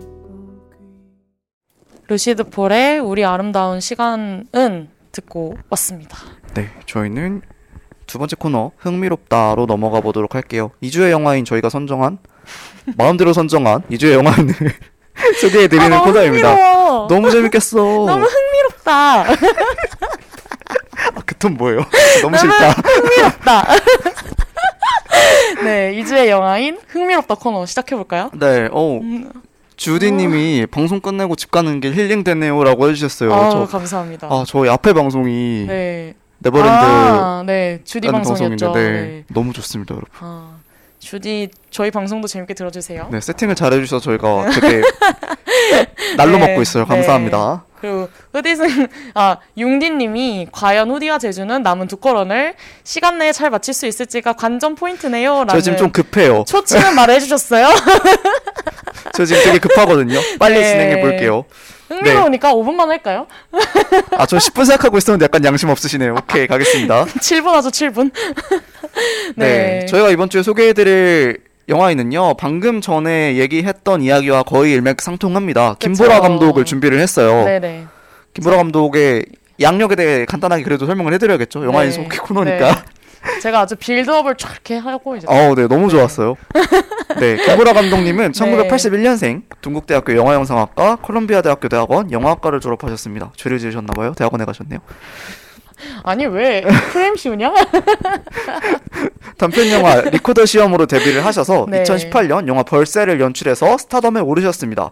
벌새는 독립 영화로서는 상당히 이례적인 관객 수인 14만 명을 그쵸. 기록을 했고 전 세계 영화제에서 25관왕을 달성을 했습니다. 최근에는 차기작으로 김초엽 작가님의 스펙트럼이라는 작품을 영화화한다고 네. 해서 화제가 되었죠. 네. 어. 그래서 사실 저희가 2주의 영화인 많이 고민을 하다가 뭐 네, 세대익 보스만을 해야 되나. 근데 사실 이 주로 하기에는 또 너무 이제 오래됐고 그렇죠 오래됐고 그래 가지고 이제 김보라 감독 차기작 소식을 저도 최근에 들어 가지고 음. 또 제가 그 읽고 쓰는 제주에서 우리가 빛의 속도로 갈 수 없다면을 다뤘었거든요. 저희가 그, 아 저희가 아니요. 제가 그걸 듣고 그 네. 책을 읽어봤어요. 아 진짜 대박 중도에서 예약을 해서 한 달을 기다려서 읽었어요. 대박 아니 아, 나한테 빌려달라 그러지. 아 예약이 앞에 열 몇 사람이 있더라고요. 어. 그래서 한 달 기다려가지고 받아가지고 읽었는데 좋더라고요. 아니 근데 저는 진짜 요새 정말 이것도 흥미로운 것 같은데 어 정말 그 여성 젊은 여성 작가들 감독들이 왜 이렇게 흥행하는지 갑작스러운 그런 기류가 있는 것 같아요. 음, 그래서 맞아요, 맞아요. 그게 저한테는 굉장히 흥미롭게 다가오는 것 같아요. 음, 그리고 이렇게 콜라보가 될 거라는 생각 자체를 어, 못 하고 있었어요. 어, 그니까. 그리고 심지어 스펙트럼이에요. 그러니까. 제가 이 얘기를 하면서 방송 준비를 하면서. 제주한테 얘기를 했어요. 스펙트럼을 어떻게 영화를 하냐. 내가 아, 그래서 내가 야 스펙트럼 스펙트럼 차기작으로 하신다 그러니까 후디가 스펙트럼이 뭐였지? 그래서 내가 루이 이러니까 후디가 그걸 어떻게 영화를 해? 그 이제 스펙트럼이 SF인데 또 심지어 외계 행성에서 벌어지는 일이잖아요. 네, 그래서 지구인이 한 명밖에 안 나와요. 그러니까 영화에. 진짜 말도 안 해. 어. 지구인이 그리고 그 외계인들 말도 못 알아들어요. 그래서 일그러진 웃음만 짓잖아요. 나오는 대사가 독백밖에 나올 수가 없는 구조입니다. 그러니까. 래서 이걸 어떻게 풀어낼까라는 좀 기대가 되는데요. 그래 맞아요. 그래서 저는 음 맞아요. 그래서 저는 오히려 막 첫 번째 단편인 막 술래자 이야기 같은 경우는 어, 네, 전 그거 되게 네, 좋았어요. 훨씬 영화로 만들기 편한 선택지가 아니었을까? 이런 생각도 하는데 또 김보라 감독님의 어떤 빅피처가 있으시겠죠? 음, 저는 네. 그 영화가 만약에 그 스토리가 영화화가 된다고 하면은 약간 미드소마 같은 느낌이 아닐까라는 생각을 하긴 했었어요. 음, 미드소마 보셨나요? 아니요, 못 봤어요. 아. 예고편만 보고. 아, 저도, 저는 무서운 거 못 봤어. 그런, 저는 그런 영화인지 모르고 봤어요. 고음을 못 봐요, 저는. 심지어 그 낮에 발생하는 고음물이잖아요. 맞아요, 맞아요. 아름다운 고음을. 네. 네, 전 그런 거 못 합니다. 좀 그런 그 그분들이 사시는 개척지가 네. 그 미드소마에 나오는 그 마을 같은 느낌이 약간 나지 않을까라는 생각을 좀 했었는데 네 네. 네 스펙트럼을 어떻게 할 것인가 진짜, 저도 기대가 많이 되고. 사실, 스펙- 모르시는 분들을 위해서 간단하게 줄거리를 설명을 해주실 수 있나요? 아, 네. 스펙트럼은 이제 할머니의 이야기로 시작이 되는데 네. 그 할머니가 이제 어 말을 안 하세요. 말을 안 하시고 음. 되게 이제 치매 노인으로 이제 치부받는 이제 그런 분이신데 이제 과거로 돌아가서 이야기가 시작됩니다. 그래서 굉장히 저명한 이제 여성 과학자셨는데 음. 이제 그래서 우리가 뭐 달에 가듯이 이제 세계 아 뭐냐 우주의 이제 외계 행성을 개척해 보자 조사해 보자라는 목적으로 이제 우주에 나갔는데 이제 우주선 사고로 인해서 홀로 이제 어떤 외딴 외계 행성에 떨어지게 되죠. 이제 그래서 거기서 이제 혼자 인간이고 나머지가 다 외계인인 상황에서 이제 살아남는 그런 스토리입니다. 그래서 결국에는 지구에 다시 돌아오지만 그 외계 행성의 위치나 이런 것들은 알려주지 않고 뭔가 그 외계인들과 소통했던 그런 어떤 그림 같은 언어를 계속 이제 그리시면서 살아가는 이제 그런 할머니의 과거 이야기를 그려낸 작품이죠. 네, 그 거에 대해서 아무런 언급을 하지 않으시기 때문에 또 그런 식으로 치부를 당하시는 그렇죠. 그런 맥락으로 표현이 그쵸. 되는데 사실 뭐 자세한 이야기는 익스제를 들으시면 어, 네, 네. 저번 시즌 엑스제를 들으시면 더 자세히 아실 수 네, 있겠지만 읽고 쓰는 제대로 네. 들으시면 됩니다. 그래서 말씀을 드리기에 이걸 어떻게 할 것이냐라는 그러니까. 얘기가 계속 나올 수밖에 없는 건데 좀 맞아요. 네, 김보라 감독이 이걸 어떻게 표현을 할지가 많이 기대가 됩니다. 근데 만약에 정말 이걸 잘 만든다. 이 김보라 감독은 정말 이제 박이 터지는 거죠. 음, 그런 생각이 들어요. 그러니까 벌써 이제 김보라 감독님도 이제 빌드업을 하시는 것 같은데 음. 이게 정말 잘 되면 김보라 감독이 이제 정말 정말 이제 스타덤을 넘어서 좀 정말 좀 메이저 씬으로 올라갈 수 있는 기회인. 거죠. 음. 왜냐하면 메이저 씬에 또 여성 영화 감독이 많이 없거든요. 맞아요. 그래서 좀 한 자리를 차지하시지 않을까라는 생각이 들고 되게 기대가 많이 되는 작품입니다. 네. 그러게요. 좀, 좀 사실 그 우리가 빛의 속도로 갈 수 없다면이라는 단편집에서 네. 영화화가 제일 힘든 작품이 스펙트럼인 것 같거든요. 그쵸. 차라리 관내분실이나 아, 관내분실은, 아, 근데 관내분실은 너무 심파야. 아, 그, 그 렇긴 한데 어, 우리나라 심파 좋아하잖아요. 그 너무 한국 영화. 근데 스펙트럼이 신선하고 메시지도 좋을 것 같긴 해요. 근데 이제 그 진짜 표현의 정말 루이를. 어떻게 구현하느냐가 제일 중요한 문제겠죠. 그리고 저는 김보라 감독님의 입지가 사실 아직 그렇게까지 충무로에서 튼튼하지 않은데 음, 그 자본을 어디서 끌어올 것이냐. 그것도 되게 궁금하거든요. 어. 왜냐면 일단 SF를 만든다는 것은 어쨌든 간에 구현을 해야 되는 일이니까요.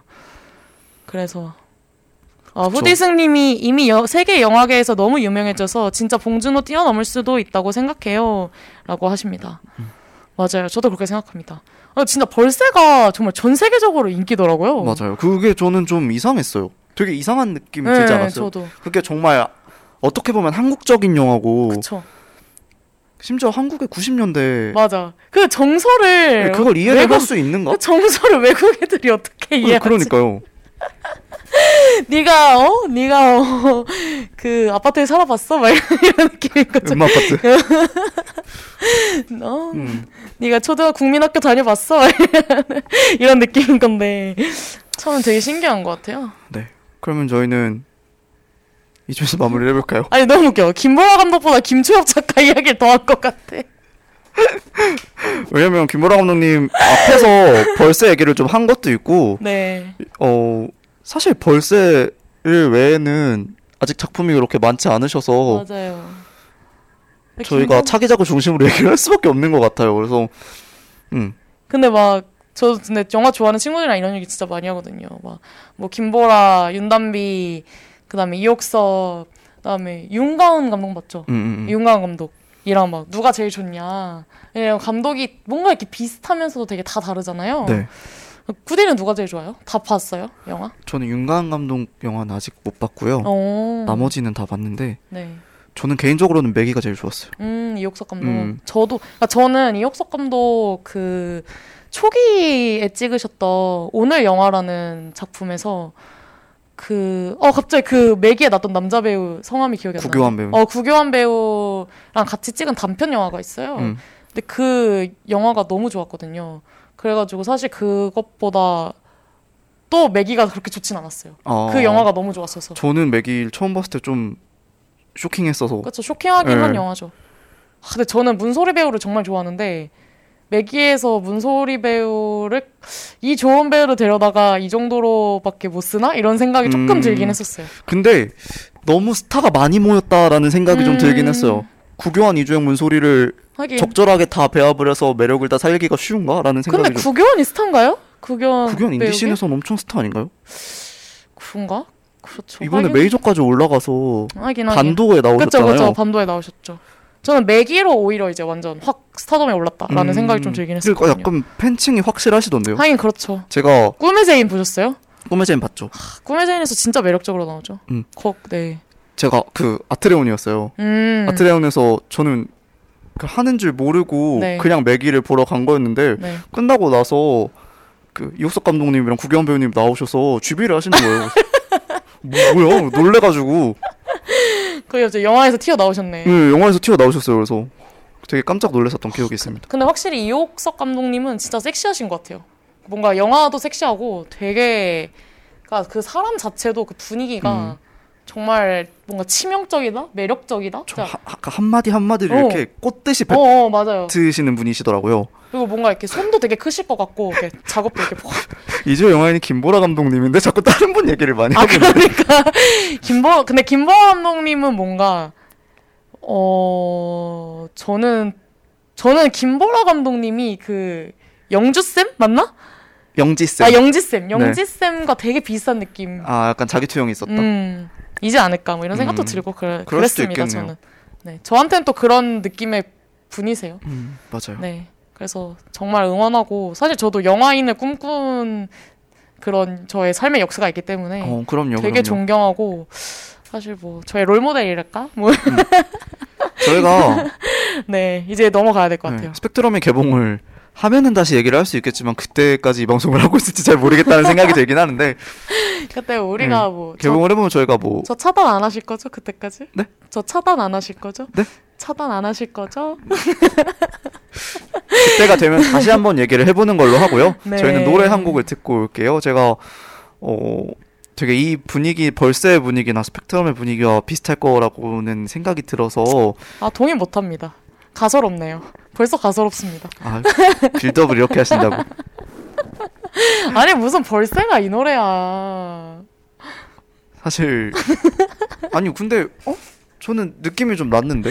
오케이 일단 시간이 없으니까 네 제휘의 디얼문이라는 곡 듣고 저희는 2부로 돌아오도록 할게요. 네. Dear moon, my moon, 가까워지지 않아. 잰걸음으로. 제휘의 Dear Moon 듣고 돌아왔습니다. 약간 급해 보이죠? 저희가 시간이 없는 관계로 페이드아웃을 했고요. 라디오에서 음악 페이드아웃 하는 어, 네. 어, 제가 2시 반에 끝내야 되는데 엑스제를 그렇게 욕하더니 음. 너도 별 다를 것 없다. 여기 제주가 들어있으니 내 잘못은 아니다.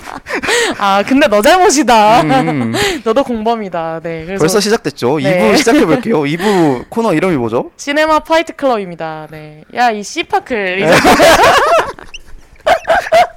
제 제가 이거 하지, 하면 안 되지 않을까라고 얘기를 했는데 너무 좋다고. 제주가 너무 좋다고 저는 사실 씨파클을 그 메인 저희 이름으로 하고 싶었는데 융디님이 이걸 내려버리네. 어쩔 수 없어 시간 없어요 우리. 시간 없습니다. 음. 네. 네 그렇고 부제는 가소롭다라고 네. 지었어요. 참 가소롭습니다. 네, 저도 가소롭.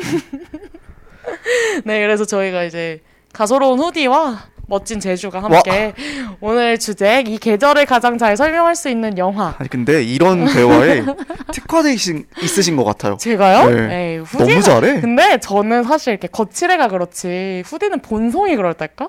약간 아닌 척하면서 그 본성에서 나오는 그 vibe가 있어요. 음, 코치레가 드러나는 거죠. 뭐. 어, 음. 저는 그냥 마음은 참 따뜻한 사람인데 그냥 재미를 위해서 이렇게 하는 거라면 후디는 약간 진심 같달까? 오늘의 주제는요. 이 계절을 가장 잘 설명할 수 있는 영화라는 주제로 저희가 영화 한 편씩 가져왔고요. 네, 그래서 여러분들이 이제 들으시면서 아 제주가 이 계절을 더 잘 설명하나, 후디가 이 계절을 더 잘 설명하나, 누가 누가 더 잘하나를 이제 들으시면서 댓글로 근데 사실 저희가 그러니까 승패는 내려야 돼요. 분명히 음. 내려야 되는데 저희가 가져오는 영화가 그렇게 나쁜 영화가 없을 것 같다는 생각이 좀 들기 때문에 저희가 해요. 소개 소개해드리는 걸 잘 들으시고 영화를 보실 때 좀 참고를 하시면 더 좋을 것 같다는 생각이 맞아요. 듭니다. 승패 어떻게 내죠? 승패는? 청취자분들이 정해주시는 거죠. 어, 오케이 일단 오케이. 후디 승님이 있기 때문에 저는 한 표를 획득을 했고요. 융디 내 편이 되죠. 오케이.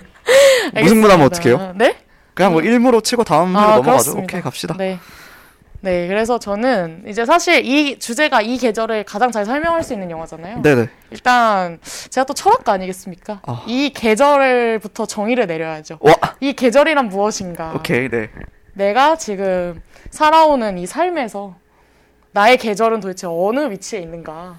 뭐 이런 생각을 하면서 아, 영화를 아, 골랐습니다. 어, 되게 괜찮다. 네 저는 그래서 저는 괜찮은 거 괜찮다고 해요. 어, 벌써 억울해 보이시는데 어? 어, 살짝 아 억울한 빨리 해요, 빨리 하세요. 그래서 그러니까 사실 전 좀 종합적으로 판단을 했어요. 왜냐면 음. 가을이라는 날씨, 그 다음에 또 코로나라는 이 코로나 시대의 계절, 그 다음에 또 제 인생에서 또 저희가 둘 다 동갑이지 않습니까? 네. 되게 20대 중반으로서 내 삶의 계절은 지금 어디쯤 왔는가 이런 생각을 하면서 벌, 네 생각을 하면서 이제 영화를 골랐고요. 그래서 고른 영화는 원더풀 라이프입니다. 네. 아 명작이죠. 쉽지 않아요. 네. 네, 오늘 쉽지 않죠. 사실 제가 원래 어 왠지 모르게 일본 영화를 하고 싶은 거예요. 음, 어 저도 그랬어요. 어, 그러니까 근데 후디가 딱 일본 영화를 한 거야. 이거 네. 스포긴 한데 그래가지고 그래서 아 내가 일본 영화 그대로 가져와도 되나 했는데 그래도 뭐더 이라도 대조적이게 네. 갈수 있으니까 대조적이요? 네. 대조적 대조적으로 갈 수 있기 때문에 음. 네 그렇습니다. 그래서 사실 저는 곧바라고 하죠. 고레다 히로카즈 네, 음. 저도 좋아해요. 엄청난 네. 팬인데요, 정말.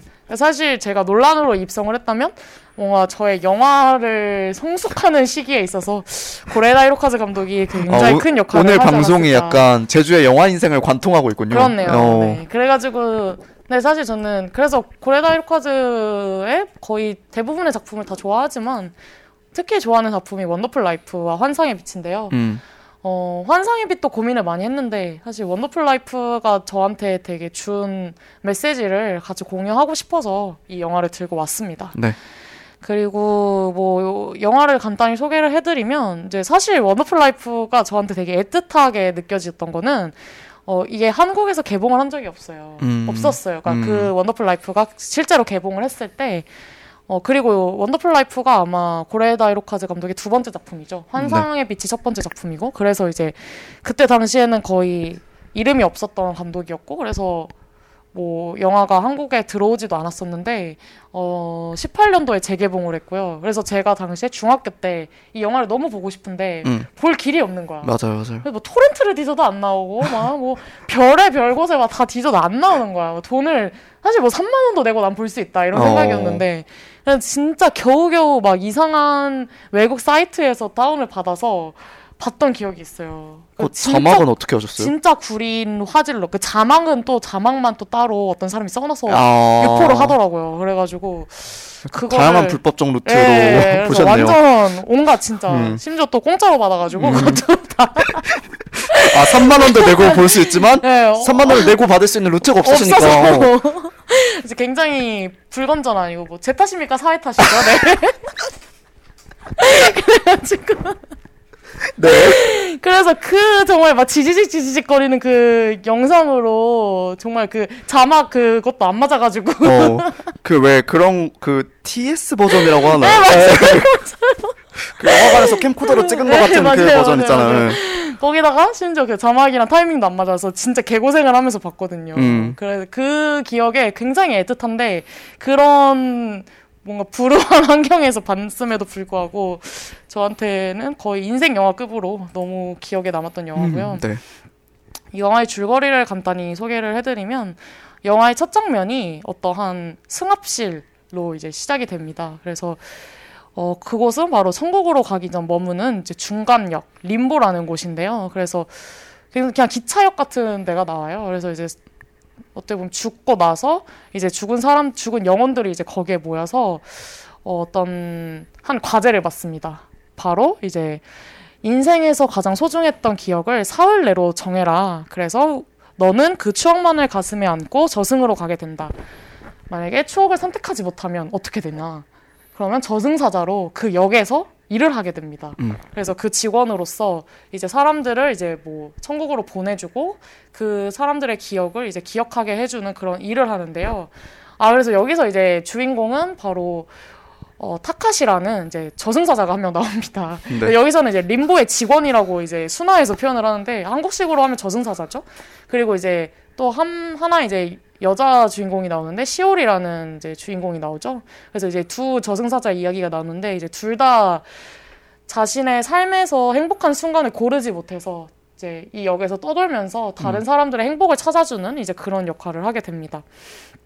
그래서 되게 재밌어요. 영화가 이제 초반에는 또 인터뷰 형식처럼 이제 진행이 되면서 다양한 이제 주인공들이 나오죠. 뭐 젊은 뭐 20대 여성도 나오고 막 할머니도 나오고 그냥 음. 중년 남성도 나오고 이러면서 다 각각의 삶을 이제 반추하면서 내 삶에서 행복했던 기억이 뭐냐를 계속 고민하는 과정이 나오고 또 그 행복했던 과정을 이 림보의 직원들이 재구성해서 영상으로 찍어줘요. 음. 그래서 이제 그 재구성하는 장면들이 나오면서 이제 그 영상을 마지막에 상영을 하고 이제 한 명씩 이제 천국으로 그 영상만을 기억하면서 가게 되는 거죠. 이제 그러는데 참 뭔가 참 재밌습니다. 사실 저는 후디는 할 수 있겠어요? 사흘 내 인생에서 가장 행복했던 기억 고르라고 하면 이거 일, 일주일이죠? 일주일 내. 사흘로 사흘인가요? 네. 아, 못 고르죠. 저는 못 고르고 그냥 일할 것 같아요. 아 진짜? 네. 아 이게 아, 네, 너무 충실한 림보의 직원이 될 것 같아요. 음, 칭찬인가요? 네. 일 너무 잘할 것 이게 같아요. 어떻게 저는 좀 느꼈냐면 굿플레이스 보셨나요 혹시? 아, 저 봤어요. 저 최근에 봤어요. 음, 굿플레이스와 동서양의 차이가 있는 것이 아닌가 아. 라는 생각이 약간 들었어요. 왜냐면 굿플레이, 굿플레이스에서는 수 틀리면 기억을 날려버리잖아요. 그쵸. 그리고 굉장히 허탄하죠. 음, 인생 뭐 있냐. 음. 그런데 불구하고 여기는 그냥 그 하나의 추억 자체가 굉장히 소중하다라는 그쵸. 거를 잘 짚고 감성적으로 표현을 하려는 그게 있어서 그쵸. 사실 굿플레이스도 결말에서는 그 나름의 철학적인 결론을 짓고 그쵸. 엔딩을 보는데 음 정말 약간 동서양의 문화권 차이에서 같은 소재를 가지고도 이렇게 다른 걸 구축을 할 수 있구나라는 음. 생각을 좀 했었거든요. 아, 아무튼 저는 못 고릅니다. 맞아요. 그래서 저도 사실 이 영화를 보면서 가장 저한테 어 좋게 다가왔던 점은 가장 저한테 정말 아 이 영화가 정말 좋은 영화다라고 생각하게 했던 점은 바로 이 메시지였던 것 같아요. 그러니까 사실 저는 영화가 그냥 아 재밌었네라고 끝나는 영화를 저는 그렇게 좋아하지 않거든요. 음, 그냥 끝나고 결국에는 감독이 이 영화라는 하나의 매체를 통해서 어쨌든 우리한테 말을 거는 거잖아요. 그리고 너의 삶과 너가 생각하는 것과 너가 바라보는 세상에 대해서 이야기를 하는 어떤 수단인데 이야기를 하지 않는 영화는 저는 되게 무책임하다고 생각을 하거든요. 근데 사실 이 감독이 가진 어떤 기억이라는 것에 대한 가치관을 이렇게 잘 표현할 수 있는 영화가 있을까라는 생각이 들었고 음. 또그 다양한 사람들의 기억이 정말 다 그 생김새만큼 너무 다양하다는 거 또 그그 다양한 기억이 하나하나가 정말 가치 있다는 것을 너무 잘 말해주는 영화이지 않을까라는 생각을 해서 사실 정말 여운이 길었고 음. 어 막 이동진 영화 평론가가 이런 말을 했었어요. 뭐 죽기 전에 하나만 볼 수 있다면 영화를 하나만 볼 수 있다면 자기 원더풀 라이프를 보고 죽겠다. 뭐 이런 아. 얘기를 했었는데 사실 좀 그 말에 꽤 공감이 되는 그런 영화고요. 그래서 결국에는 이 영화가 주는 메시지가 참 뭐 다방면으로 해석할 수 있지만 타카시가 계속 고민을 하거든요. 왜 나는 행복한 기억을 찾지 못할까? 음. 그걸 굉장히 자신의 어떤 삶의 과업이자 아픔으로 생각하고 이제 살아가는데 결국에 타카시가 깨달은 거는 어 내가 가장 행복했던 기억은 나의 기억 속이 아니라 타인의 기억 속에서 내가 그 사람의 행복을 찾게 도와줬던 그 내 모습이 음. 정말 나에게 행복이었구나라는 걸 깨달으면서 이제 뭔가 타카시의 결말로 이제 엔딩이 나는 그런 영화입니다. 그래서 네. 저는 그 엔딩도 참 좋았어요. 그러니까 사실 저는 왜 그래서 이 영화를 가져왔냐 가소롭다 왜 이걸 가져왔냐라고 물으신다면 이제 사실 원, 이 원더풀 라이프가 겨울 같은 영화예요. 좀 되게 저승인 만큼 되게 좀 기차역 자체 풍경도 되게 앙상한 그런 뭔가 겨울 날씨로 시작을 하고 음. 그래서 어 가을과는 조금 안 어울리나? 라고 했지만 사실 후디도 뭔가 그래서 가을 아 일본 영화를 가져왔을 텐데 네. 가을이 되게 일본 영화 어울리는 그런 특유의 감성이 있지 않나요? 심지어 그 배경이 가을이 아니어도 그쵸, 어울려요. 그쵸, 그쵸. 그래, 네. 러브 레터여도 가을이 어울린다. 맞아요. 눈이 그렇게 미친 듯이 오는데도 가을이 어울려요. 그래서 저는 그 일본 영화가 먼저 생각나는 그 직감을 저의 직감을 일단 믿었고 음. 그리고 정말 그 잔잔함 그리고 뭔가 고요하면서도 뭔가 따뜻한 그런 면이 가을과 굉장히 많이 닮았다. 그리고 사실 정말 코로나 시대에서 우리가 살아가면서도 네. 이 계절이 어떻게 보면 우리가 어, 죽음도 많이 겪고 요즘에 정말 자살률도 많이 높아졌잖아요. 그래서 어, 또 그리고 저는 이제 뭔가 거리두기를 하면서 집에 있으면서 계속 저의 과거를 생각하게 되더라고요. 이제 시간이 많이 생기니까. 그래서 뭔가 내 삶을 계속 더듬어 보게 되고, 어, 기억하게 되는 이제 그런 시간을 많이 가졌는데, 이게 좀 저의 지금 삶의 위치랑도 관련이 있는 것 같아요. 그러니까 음. 제가 뭔가 지금 앞으로 계속 어떤 삶을 살아가야 될지 방향성을 정하고, 나한테 행복이라는 게 뭘까 이제 정의를 내려야 되는 그런 시기에 있어서 이제 그랬던 것 같고요. 그래서 이제 원더풀 라이프가 주는 메시지가 저한테 굉장히 이 계절과 잘 어울리게 다가왔다. 그래서 여러분께 원더풀 라이프를 저는 선보이는 그런 시간을 가졌습니다. 네. 그러니까 일본판 신과 함께라는 거죠. 신과 함께를 어디다 비교하십니까? 저 신과 함께 심지어 안 봤어요. 한국의 신과 함께 일본의 원더풀 라이프, 어, 네, 미국의 굿플레이스. 이렇게 보면은 아 한국이 얼마나 죽음에 대해서 무지한가, 아 그렇네. 얼마나 생각을 하지 않고 있는가, 라는 생각이 좀 드는데요. 그렇습니다. 아 참 원더풀 라이프 영화 진짜 좋아해서 얘기를 참 음, 많이 할 수 있는데 일단 일단 끊고 네. 네. 후디 이야기로 가보겠습니다. 저도 앞에서 설명을 해주셨지만 일본 영화를 들고 왔는데요. 아, 제가- 뻔하다. 네.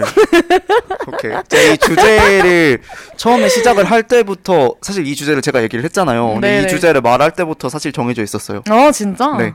제가 가져온 영화는 이누도 이신 감독의 조제, 호랑이 그리고 물고기들이라는 영화입니다. 어, 사실 이 영화의 배경도 겨울이에요. 맞아. 겨울이고요. 포스터도 패딩 입고 있잖아. 네, 맨날 패딩을 입고 다녀요. 그리고 나무에 나뭇잎도 맨날 하나도 없고요. 맞아 맞아. 그렇지만 그 어떤 영화보다 지금 저는 여름에서 가을로 넘어가는 그 찬바람이 불기 시작하는 그 계절의 느낌을 참 좋아하거든요. 음. 그래서 그때 생각이 나는 영화가 도대체 뭘까라는 것에 집중을 했어요. 사실 철학적으로 접근을 하지는 않았고, 그래서 정말 이 단어 자체에 충실하게 영화를 선택을 했는데, 어, 일본 영화 감성이 말씀하셨듯이 영화가 여름이나 가을에 집중되어 있는 게 좀 사실이긴 해요. 여름 냄새 나는 영화도 되게 많잖아요. 그쵸. 어느 가족 뭐 이런 거. 그쵸. 근데 이 영화는 가을 바람이랑 향이 나는 것 같은 영화라서 자꾸 음. 생각이 나게 되는 것 같습니다. 시작이 스틸컷으로 나요. 스틸컷이랑 내레이션으로 시작이 되고 음. 극 중에서 조제의 집이 강가에 있는 판잣집 같은 집에서 살고 있는데 그 집이 정말 수없이 많이 등장하거든요. 그 향취 알아듣지도 못하는데 조제가 사투리를 씁니다. 그래서 조제 간사이 사투리 네 인. 것 같은데 툭툭 뱉는 듯한 사투리 그리고 모두 그것이 가을이라는 느낌에 정확히 들어맞는 것 같은 영화예요.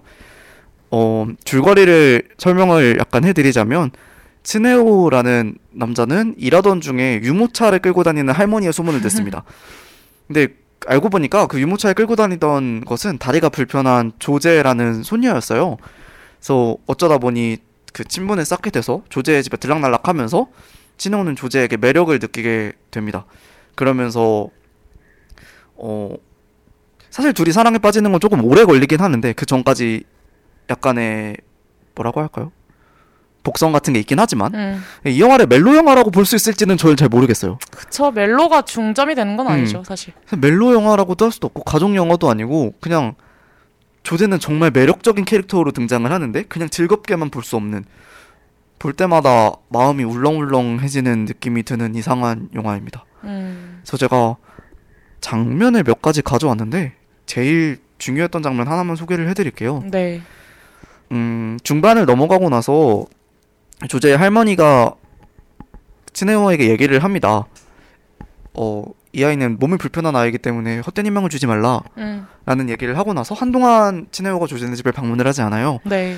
그 이후에 어쩌다 어쩌다 조제 할머니가 돌아가셨다는 소식을 듣고 음, 음. 오랜만에 조제의 집을 찾습니다.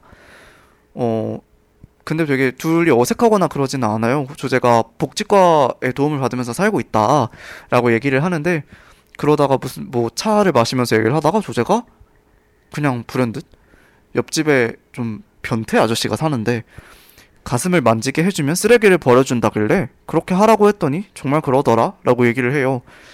그 츠네오는 에이 아무리 그래도 그건 아니지 않냐라는 식으로 좀 대수롭지 않은 반응을 맞아요. 합니다. 맞아요. 그 거기부터 감정선이 갑자기 격해지기 시작을 해서 조제가 쓰레기 버리는 데가 멀어. 그랬더니 츠네오는 복지과 사람한테 버리라고 하면 되잖아 라고 했어요. 조제가 그 사람은 낮에 오고 쓰레기 차는 아침에 오잖아. 뭐가 어때서? 너랑 상관없잖아. 왜 쓰레기 버리는 것까지 참견하고 난리야? 이런 식으로 얘기를 합니다.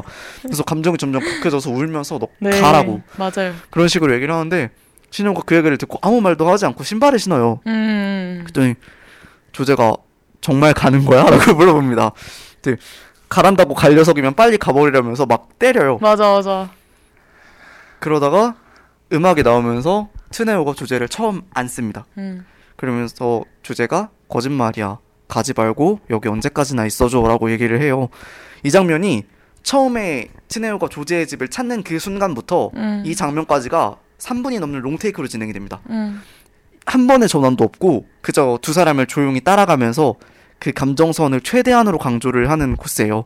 그래서 가장 극적인 장면이고 영화대에서 가장 극적이어야 해서 이렇게 연출을 한 것도 있는 것 같고 그래서 어 저는 이 장면을 보고 아 이게 말을 하기가 좀 힘든 정도의 감정을 그쵸. 느꼈어요. 이 영화가 참 감정을 건드리는 장면이 되게 많아요. 맞아요. 그런데 가장 찬바람이 불 때는 어쨌든 뭔가 찬바람이 분다는 것 자체가 따뜻한 거를 생각을 하게 하는 요소가 있는 것 같아요. 그래서 음. 감정의 따뜻함이든 아니든 정말 온도의 따뜻함이든 그런 걸 생각하게 되는 부분이 정말 많은 것 같은데 어, 이 영화가 가져다 줄 수 있는 따뜻함이 해피엔딩이 아님에도 불구하고 맞아요. 보고 나면 정말 많이 많이 따뜻하면서 그럼에도 뭔가 석연치 않고 울렁울렁하고 그러는 게 이 계절과 정말 잘 어울린다는 생각을 해서 이 영화를 가져왔습니다. 굉장히 쓸쓸한 영화죠. 네, 맞아요. 그런 면에서 가을과 좀 어울리는 것 같기도 한데 원더풀 라이프가 더 어울리지 않나. 어, 근데 계절이란 게 결국 끝이 정해져 있는 거잖아요. 이 영화의 가장 어... 중점적인 얘기하고 싶어 하는 것이 어쩔 수 없이 포기하게 되는 것들이 있다. 그리고 모든 것에는 끝이 있다. 이런 걸 좀 많이 깔고 가는 경향이 있거든요. 결국 끝은 천국에 가는 것이죠, 여러분. 말씀드렸잖아요. 저는 일할 거라고. 사라지, 영원히 아, 사라지는. 저는 일할 거라고요. 저 저는 정말 절대적인 끝을 다루는 영화를 가져왔기 때문에요. 뭐 여기서 누가 죽습니까? 뭐 누가 죽, 죽어요? 아니 사랑 끝나면 끝나는 거죠. 사랑이 끝나면 끝납니까? 사람이 사랑이 끝나면 죽는 거죠. 어, 그렇게 생각하지 않으시나요? 저는 아니어서요. 아, 네. 전 사랑 말고 더 많은 가치들을 쫓기 때문에. 결국 그 모든 것이 사랑이랑 같이 연관되는 것이 아닌가요? 아, 네. 아, 근데 저도 정말, 맞아요, 맞아요. 그래서 저도 진짜 이 영화를 되게 좋아하는데, 사실 저도 되게 좋아하는 장면, 그러니까 되게 기억에 오래 남았던 장면이, 그 처음에 이제 조제랑, 어, 갑자기 그 남자 주인공이, 츠네오랑, 츠네오, 네. 이제 둘이서 성관계를 할 때, 네. 뭔가 그 조제의 마음이 약간 내가 줄 수 있는 게 정말 몸밖에 없기 때문에 아, 맞아요. 그냥 빨리 하자. 약간 뭐 약간 그런 느낌을 저는 진짜 많이 받았었거든요. 제가 말씀드린 그 장면에서 바로 다음 장면이 네 맞아요. 그렇거든요. 맞아요. 그래가지고 뭔가 저는 그게 너무 너무 마음이 아렸던 것 같아요. 그걸 보면서 야 내가 너를 너무 사랑하는데 내가 할 수 있고 줄 수 있는 게 내가 너한테 줄 수 있는 기쁨이 이런 것밖에 없다. 약간 이런 생각을 하는 조제의 그 마음과 모습이 너무 많이 그려져 있어서 진짜 참 마음이 참 그랬던 것 같아요. 그래서 네. 결국 이 영화는 어떻게 보면 어. 참 저는 이런 영화가 되게 많이 나와야 된다고 생각을 하는데 맞아요. 어떻게 보면 또 미화된 모습이 있으면서도 굉장히 우리가 정말 상상하지 못하고 가볼 수 없는 그런 공간에 있는 사람들을 또 그려내는 거잖아요. 그리고 그. 사람들의 이야기를 정말 하고 그리고 저는 이 영화가 정말 높이 평가될 수 있는 점은 결말이었던 것 같아요. 뭐 음. 결국 뭐 츠네오랑 결혼해서 둘이 해피엔딩이다 이렇게 끝났으면 사실 이 영화의 가치가 많이 훼손되지 않았을까 맞아요. 이런 생각이 들고 마지막에 치 뭐냐 아, 조제가 혼자서 이제 요리를 하면서 이제 막 그 생선인가요? 뭔가 이렇게 생선 부엌에서- 구워요. 어, 마지막에. 생선을 네. 굽고 막 그러다 뭔가 이렇게 떨어뜨려서 그거를 주우려고 아닌가? 막 부엌에서 되게 아, 그게- 고군분투하는 그런 장면이 있는데 조제가 네. 다리가 불편하잖아요. 그 맞아 맞아. 부엌 의자에 올라가서 생선을 굽고 나서 음 그늘 내려올 때 내려올 수가 없잖아요. 맞아, 그러니까 맞아, 맞아. 떨어집니다. 그래서 떨어지고 나서 이렇게 손만 올라와서 생선 접시를 이렇게 들고 내려가면서 끝나요. 음, 음. 그 장면을 보신 것 같아요. 음. 아 뭔가 떨어뜨린 게 아니구나. 음, 그냥 어쨌든, 일상으로 네. 돌아갔다. 예, 네, 원래 네, 있던 네, 그 네, 자리로 네. 돌아갔다라는 걸 보여주는 것 같고요. 그리고 정말 그 집이 굉장히 텅 비어 있는 그런 느낌이 저는 많이 들었었거든요. 맞아요. 엔딩에서. 그러니까 이제 할머니도 돌아가시고 이제 츠네오도 떠나고 이제 그 공간에 결국 조제 혼자 남아서 어, 조제의 삶을 책임지는 사람은 조제밖에 없다라는 네. 그런 메시지를 이제 주는 그래서 결국 그 결말이 정말 뭔가 벌새가 우리의 유년 시절을 건드렸듯이 어떻게 보면 우리가 외면하고 살아왔던 정말 많은 것들을 건드리는 그런 영화가 아닐까. 맞아요. 어떤 부채감도 되게 많이 들게 하는 영화이고. 어, 맞습니다. 그렇기 때문에 미화됐다는 비난 역시 피할 수 없다는 생각은 들지만 그쵸. 그럼에도 불구하고 이 영화는 그 걸로 인해서 그 정도의 가치를 가지고 있다는 생각이 들고요. 음. 그 마지막에 생선 굽는 씬 전에 그 생선 굽는 씬이 어떻게 나오냐면 그 조제 집 넓지 않은 집을 맨 왼쪽부터 맞아, 맞아. 오른쪽까지 한번 이렇게 쓱 쓱 맞아. 틸트로 훑어요. 그러고 나서 부엌에 조제가 앉아 있는 걸 겨우 알아볼 수 있을 정도로 이렇게 비춰주거든요. 뭔- 맞아. 그만큼 작은 공간이었다고 느꼈지만 그만큼 큰 공간이고 맞아. 혼자 있기에 외로운 공간이었다는 걸 보여주는 느낌이 들죠. 맞아요. 그리고 이 영화가 정말 참 잘한 점은 조제를 단순히 어떤 연민이나 어 그냥 정말 장애인이다라는 그런 시각으로 바라보지 않고 굉장히 정말 하나의 여자 주인공이고 맞아요. 되게 매력적인 캐릭터로서 비치잖아요. 어, 엄청나게 매력적인 네, 캐릭터. 엄청나게 매력적이잖아요. 그, 그러면서 굉장히 이질감이 없게 만들어요. 사실 저희가 어떤 약자나 소수자를 생각을 할 때 나와는 다른 사람이라는 음. 그런 생각을 갖고 접근하기가 되게 쉬운데 영화에서 일단 처음부터 잘한 점은 그걸 일단 처음부터 부시고 들어간다. 그러니까 음, 그 사람의 상황을 굉장히 현실적으로 그려내면서도 그 사람을 어떻게 보면 우리가 굉장히 동등한 위치에서 바라볼 수 있게 하는 어떤 그런 영화의 연출이 있었고 그렇기 때문에 이 영화가 굉장히 칭찬받을 만하다라는 생각이 들더라고요 저는. 네. 네. 뚜님이 그 자리로 돌아가는 일은 언제나 슬퍼요. 사람을 잃는 일은 그 사람이랑 나도 잃는 기분이라고 하셨어요. 음, 음, 맞아요. 맞아요. 그렇습니다. 그래서 참 저는 이렇게 이런 시각으로 그려내는 영화가 오히려 저희한테 더 큰 울림을 줄 수 있고 네. 그리고 더 많은 고민을 할 수 있게 해준다고 생각해요. 그러니까 어, 마냥 이게 정말 연민이나 어떤 죄책감의 감정으로 끝나는 영화가 아니라 진짜 나와 같은 사람이 어떻게 보면 조제한테 우리가 몰입을 할 수 있게 되잖아요. 그러니까 네. 뭔가 정말 외딴 사람이고 정말 낯선 사람이 아니라 내가 이 사람일 수 있고 또 이 사람과 내가 함께 살아가는구나. 내 공동체 안에 이런 사람이 분명히 존재하고 있고 그러면 우리 공동체가 과연 이런 사람과 함께 더불어 살아가기 위해서 어떤 고민을 해야 되나 음. 라는 거를 정말 훨씬 더 건강하게 던져주는 네. 뭔가 고민을 많이 하고 찍은 영화 어, 같아요. 웬만한 교육보다 훨씬 낫죠 이런 게. 그쵸, 음. 그쵸. 그래서 네. 그러니까 되게 이런 거에서 되게 무책임하게 영화 찍는 사람들이 많은, 많은데 그래서 참 네. 저는 그래서 이 영화를 저도 굉장히 좋아합니다. 그럼 저희는 어 데이먼스 이어의 조제라는 곡이 있어요. 아마 이 영화를 보고 네네네. 쓴것 같은 곡인데 네. 이 노래 듣고 저희는 엔딩으로 돌아오도록 할게요. 네. 돌아오기 전에 어떤 아, 영화가 영화가? 더 계절에 어울렸는지를 아 여러분이 맞네. 판정을 해주셔야 아 돼요. 대결인 거 까먹고 까먹지 너무, 마세요. 너무 조제를 옹호했어 내가. 네, 어 여러분 결과는 이미 나온 것 같은데, 네 알겠습니다. 근데 뭐 노래 듣고 올게요. 네.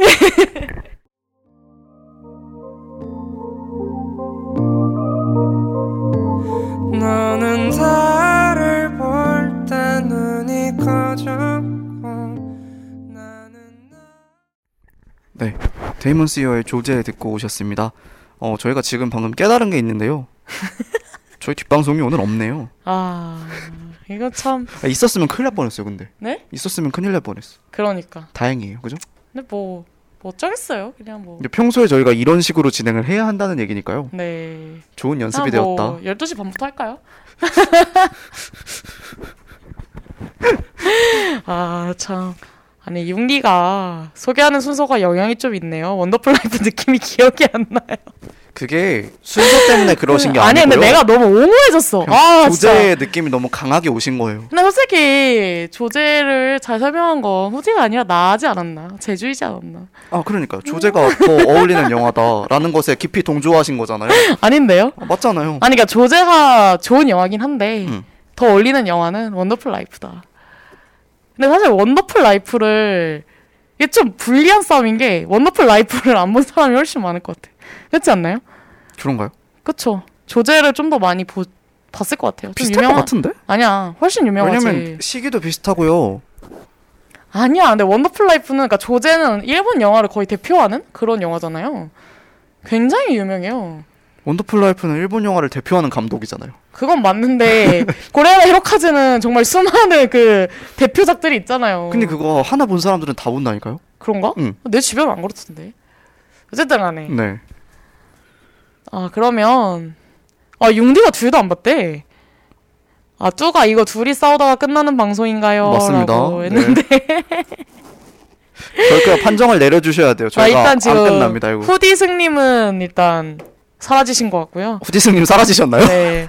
후디승 일단 사라졌기 때문에 판정 전까지 그렇게 옹호를 해주시다가 판정할 때 융디 사라지시면 지금 융디 또 담님이 계신 것 같은데 음. 한 표씩 이제 저희 뭐. 뭐 시간도 좀 있으니까 네. 뭐 최후의 한마디 뭐 이런 거 할까요?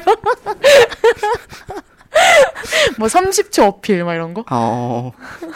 해야 할까요? 아니 왜냐면 다 들으셨나 설명을? 음. 지금 있으신 분들이? 네, 둘 다 못 본 영화인데 설명 너무 좋았다고 해주셨어요. 음, 원더풀 라이프가 근데 사실 저는 뭐 꼭 지금 이 날씨뿐만이 아니라 정말 다양한 관점에서 이 계절 이라는 걸 해석하고 접근했기 때문에 아마 영화를 실제로 보신다면 훨씬 더 깊은 뭔가 이렇게 그 한 50년 동안 담근 된장같이 푹 익힌 그런 뭔가 숙성의 맛? 발효의 맛이 들 뭐, 그런 걸 느끼실 수 있지 않을까 그런 생각이 듭니다. 조제는 조금 뭐랄까 별로 옹호할 만한 뜻은 아닌 것 같다는 생각. 조제는 뭐랄까 약간 좀 그냥 한 볼만한 영화인데 사실 겨울에 보면 좋다. 약간 항복선 같이 느껴졌고요. 아닌데요?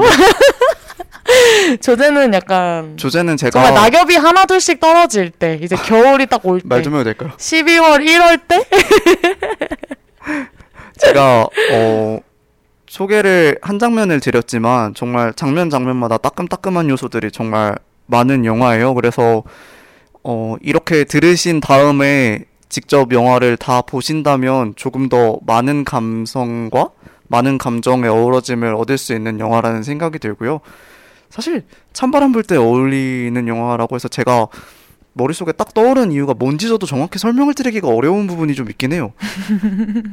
왜냐면 말 그대로 겨울 영화긴 하거든요. 그러니까. 그 실제로는 겨울 영화긴 그쵸 한데 겨울 영화죠. 겨울 영화죠. 그냥 겨울 영화입니다. 이 계절과 어울리지 않습니다. 아니요 겨울 영화긴 한데 가을에 너무 잘 어울립니다. 왜냐면 하지만 원더풀 라이프도 어울리지- 겨울 영화예요. 그러면 아 근데 원더풀 라이프는 뭐가 또 근데야? 저승이기 때문에 계절을 초월했습니다.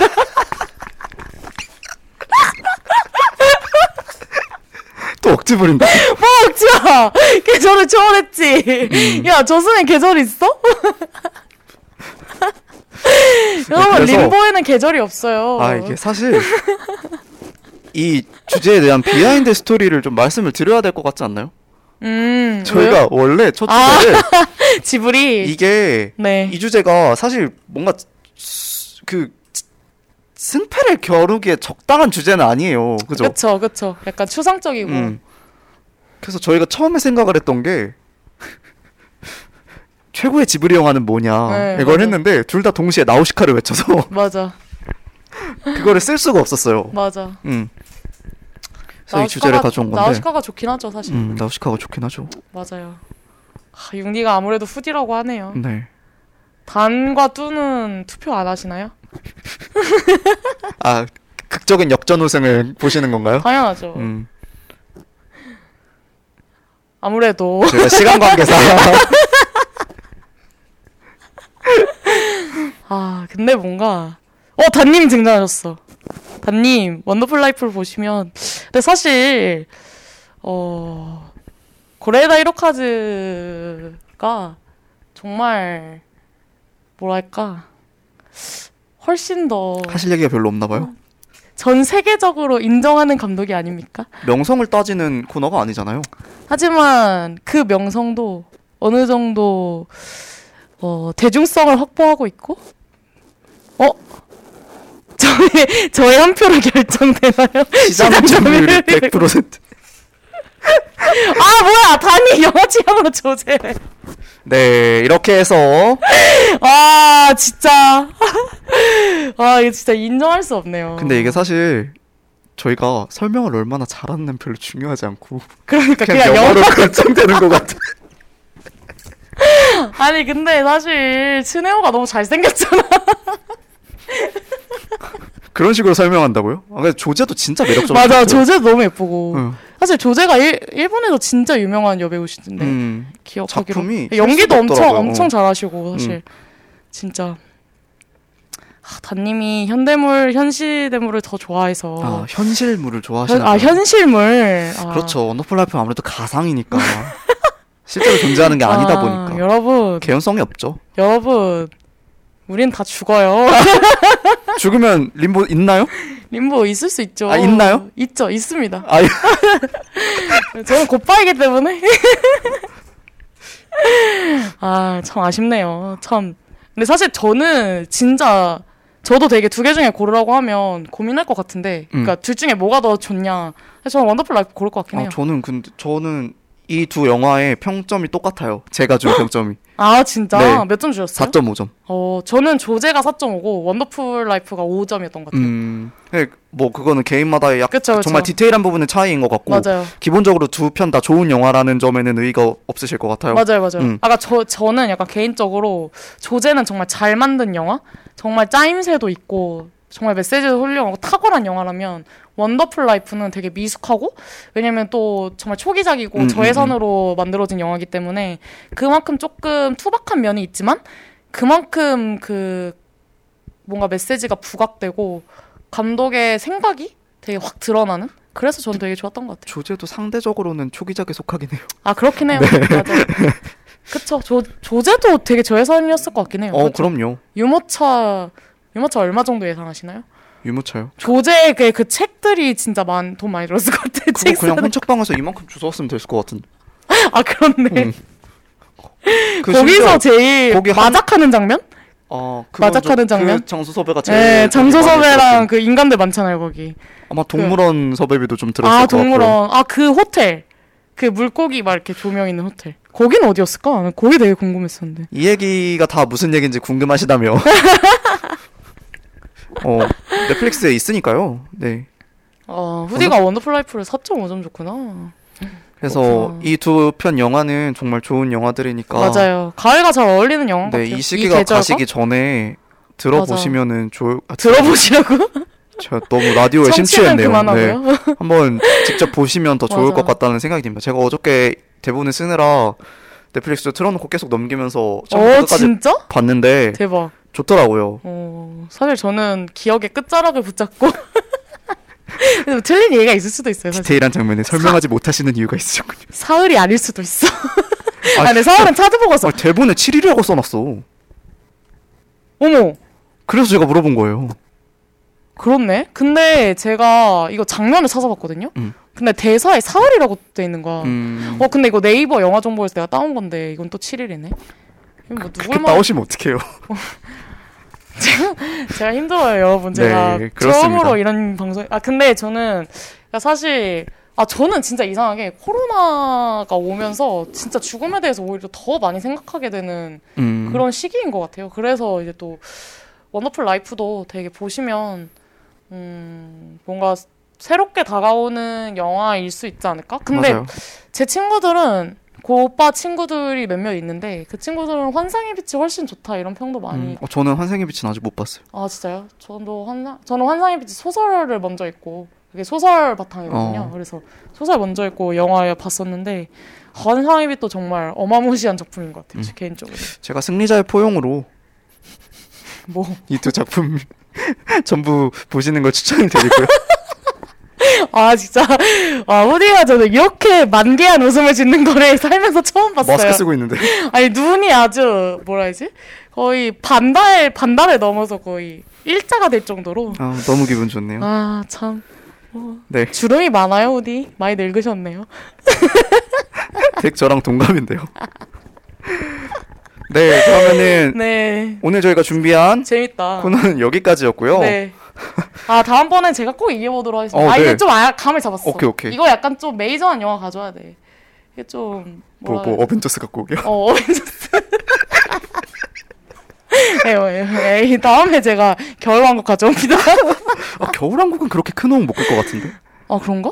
아, 또 엘사 팬들이 얼마나 많은데. 아, 그런 식으로 간다고? 엘사 아, 여러분들이 팬덤 정말- 대결로 갑니까? 아, 그럼요. 원래 유튜브에서 좋아요 수 많이 받는 아, 사람들이 이기는 오케이, 거예요. 오케이. 알겠습니다. 너무 포퓰리즘에 빠져버리는 것 같은 느낌이 좀 들긴 하는데. 아니라 소신 있게 갑시다. 네. 네. 저의, 아, 근데 저의 취향은 좀 메이저하지 않아서 걱정이긴 하지만. 최대한 반영해서 여러분의 마음을 사로잡아 보도록 하겠습니다. 네, 저희가 다음 주 방송은 추석 연휴로 인해 인해서 네. 한주 쉬어가고요. 네. 그 다음 주 10월 9일 어? 한글날인가요? 어? 그런가 봐. 그냥 하죠. 한글날 그래 어 한글날 특집 할까? 한국 영화 특집? 아 한국 영화 특집? 한국 영화 별로 안 아, 좋아하는데. 그 그건 저희끼리 얘기하고 선생님 여기서 기획을 하시면 안 돼요.